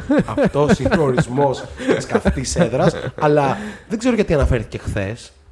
Το air condition σε αυτό το γήπεδο, στο οποίο έχω παίξει πάρα πολλές φορές, είναι χαλασμένο από το 2001, παιδιά. και εμείς παίζουμε σε αυτό το γήπεδο. Εντάξει, αυτό δεν ξέρω αν είναι. Leave inside, your όχι, myth in όχι. Greece. Εγώ θυμάμαι να πηγαίνουμε Μάιο μέσα στο κλειστό και να είμαστε φίλε του θανατάτου. Δεν μπορείς να σταθείς εκεί 700 μέσα. παλμούς ο καθένας, 16 χρονών εμείς και δεν μπορούμε να πνεύσουμε. Έτσι, είναι, είναι πολύ δύσκολο 16 χρονών να μπορείς να Υπόθηκε αυτό σαν δικαιολογία Ε, Ποιο; για το air condition. Ναι. Κάπως ο, ο Ιωάννης Ο Ιωάννης Παπαπέτρου. ξεράγει στην κάμερα. της. Ξεράγει και εντάξει, σε ένα βαθμό δικαιολογημένα. Κοίτα. Α, αυτό είναι για να μην κάνεις προθέρμανση, να πας ζεστό, να πεις. Ναι, δεν ακριβώ. Έτσι, Ε, Παίρνοντας πε- θέση πες σε με αυτό, την θα πω υγεία ότι σου. δεν είναι δικαιολογημένη η στάση του Παπαπέτρου.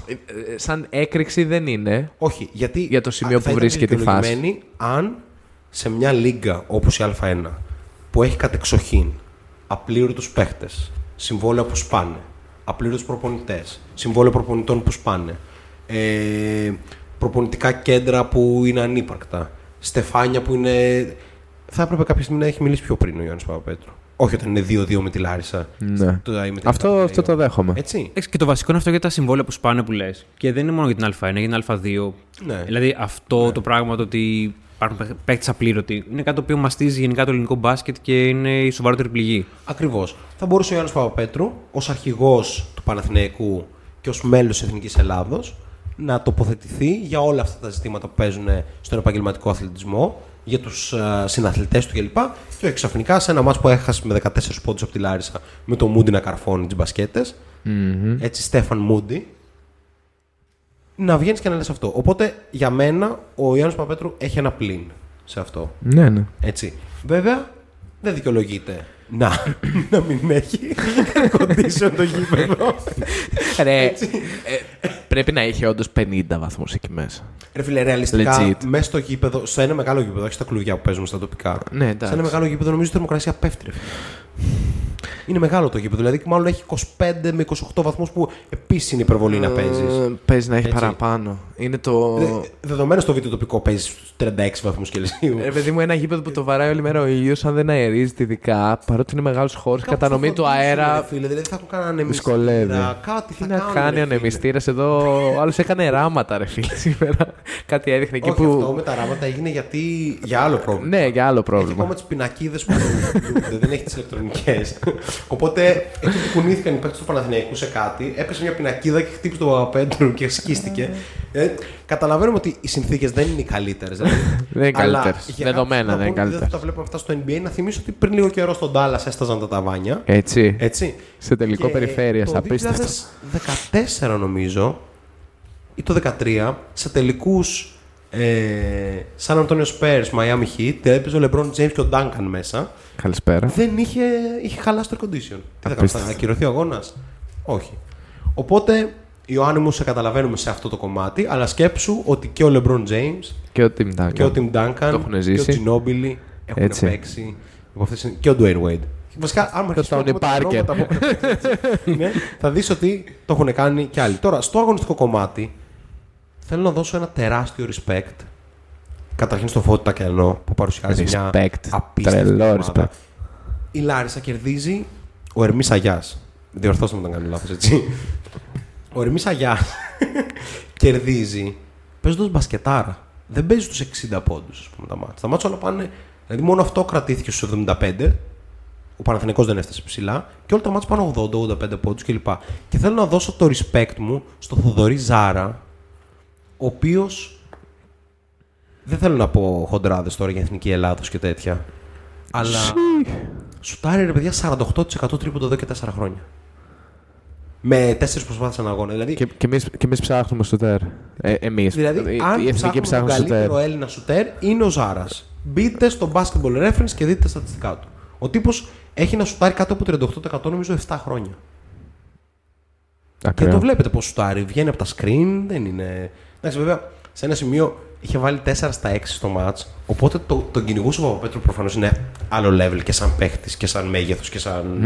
ε, Και ο Ζάρης πραγματικά απλά έτρεχε και δεν μπορούσε να ξαναμαρκαριστεί με τίποτα γιατί ο Παπαπέτρου ήταν κτίνος Ναι. μπροστά του. Αλλά πραγματικά νομίζω ότι για να έχεις ένα τύπο να κάθεται στη γωνία να πάρει κανένα σουτάκι που ο Γιάννης εκεί πέρα θα είναι τέτοιο, ίσω να το σκεφτούμε. Ίσως να το σκεφτούμε. Μια προεπιλογή, κύριε, Δοκίμασέ τον. κύριε, Δες Ιτού, τον- κύριε Ιτούδη, μια προεπιλογή. ναι, δες τον σε ένα φιλικό, έτσι. Μπορεί να βγει. Βέβαια αυτό λέγαμε και για τον Χάρη Γιαννόπουλο και μας έκραζαν πέρυσι. Αλλά είναι καλύτερο στο από τον Γιαννόπουλο. ναι. Τέλος πάντων. Ε, άλλο στοιχείο από το match. Ο Παναθηναϊκός δεν γίνεται να παρουσιάζεται τόσο κακός. Και επίση ο Σίβα Πέιτον Μμ. είχα εικόνα το ότι στην Αυστραλία δεν πήγαν τα πράγματα όπως περίμενε. Αλλά εντάξει. ναι. Αυτό παρά είναι. Τώρα είναι, είναι Γιώβιτς η φάση.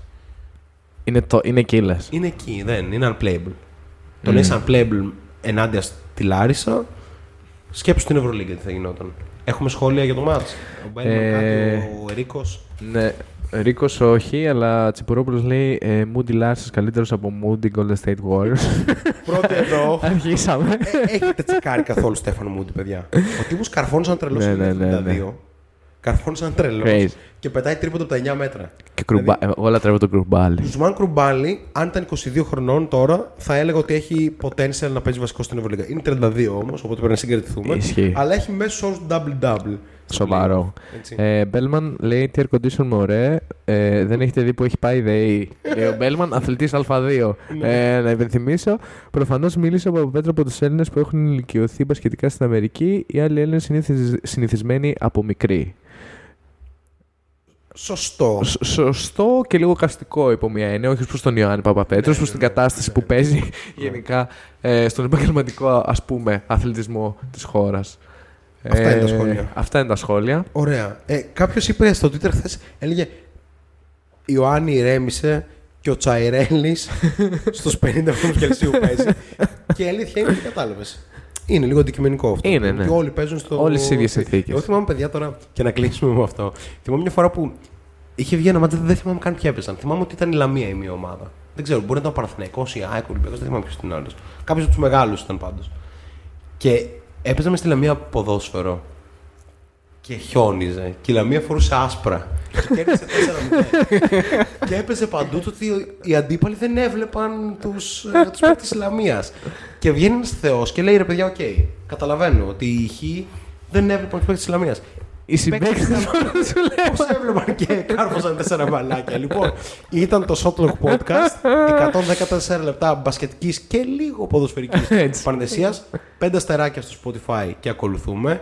Subscribe στο YouTube και καμπανάκι. Follow στο Instagram, follow στο Twitter και like στο Facebook. Μας, α- μας διαβάζετε και στο Superbasket και στο Blue Man Hoop. Αυτά. Ήμουν ο Νίκος Σολάκης. Ήμουν ο Θανάσης Τσολάκης. Ήμουν ο πρόεδρος BT. Ευχαριστούμε όλο το chat και για όσοι τα ακούσετε. Καλή απόλαυση. Καλή Αύριο χώνευση. ανεβαίνει στο Spotify. Peace. Καλή συνέχεια.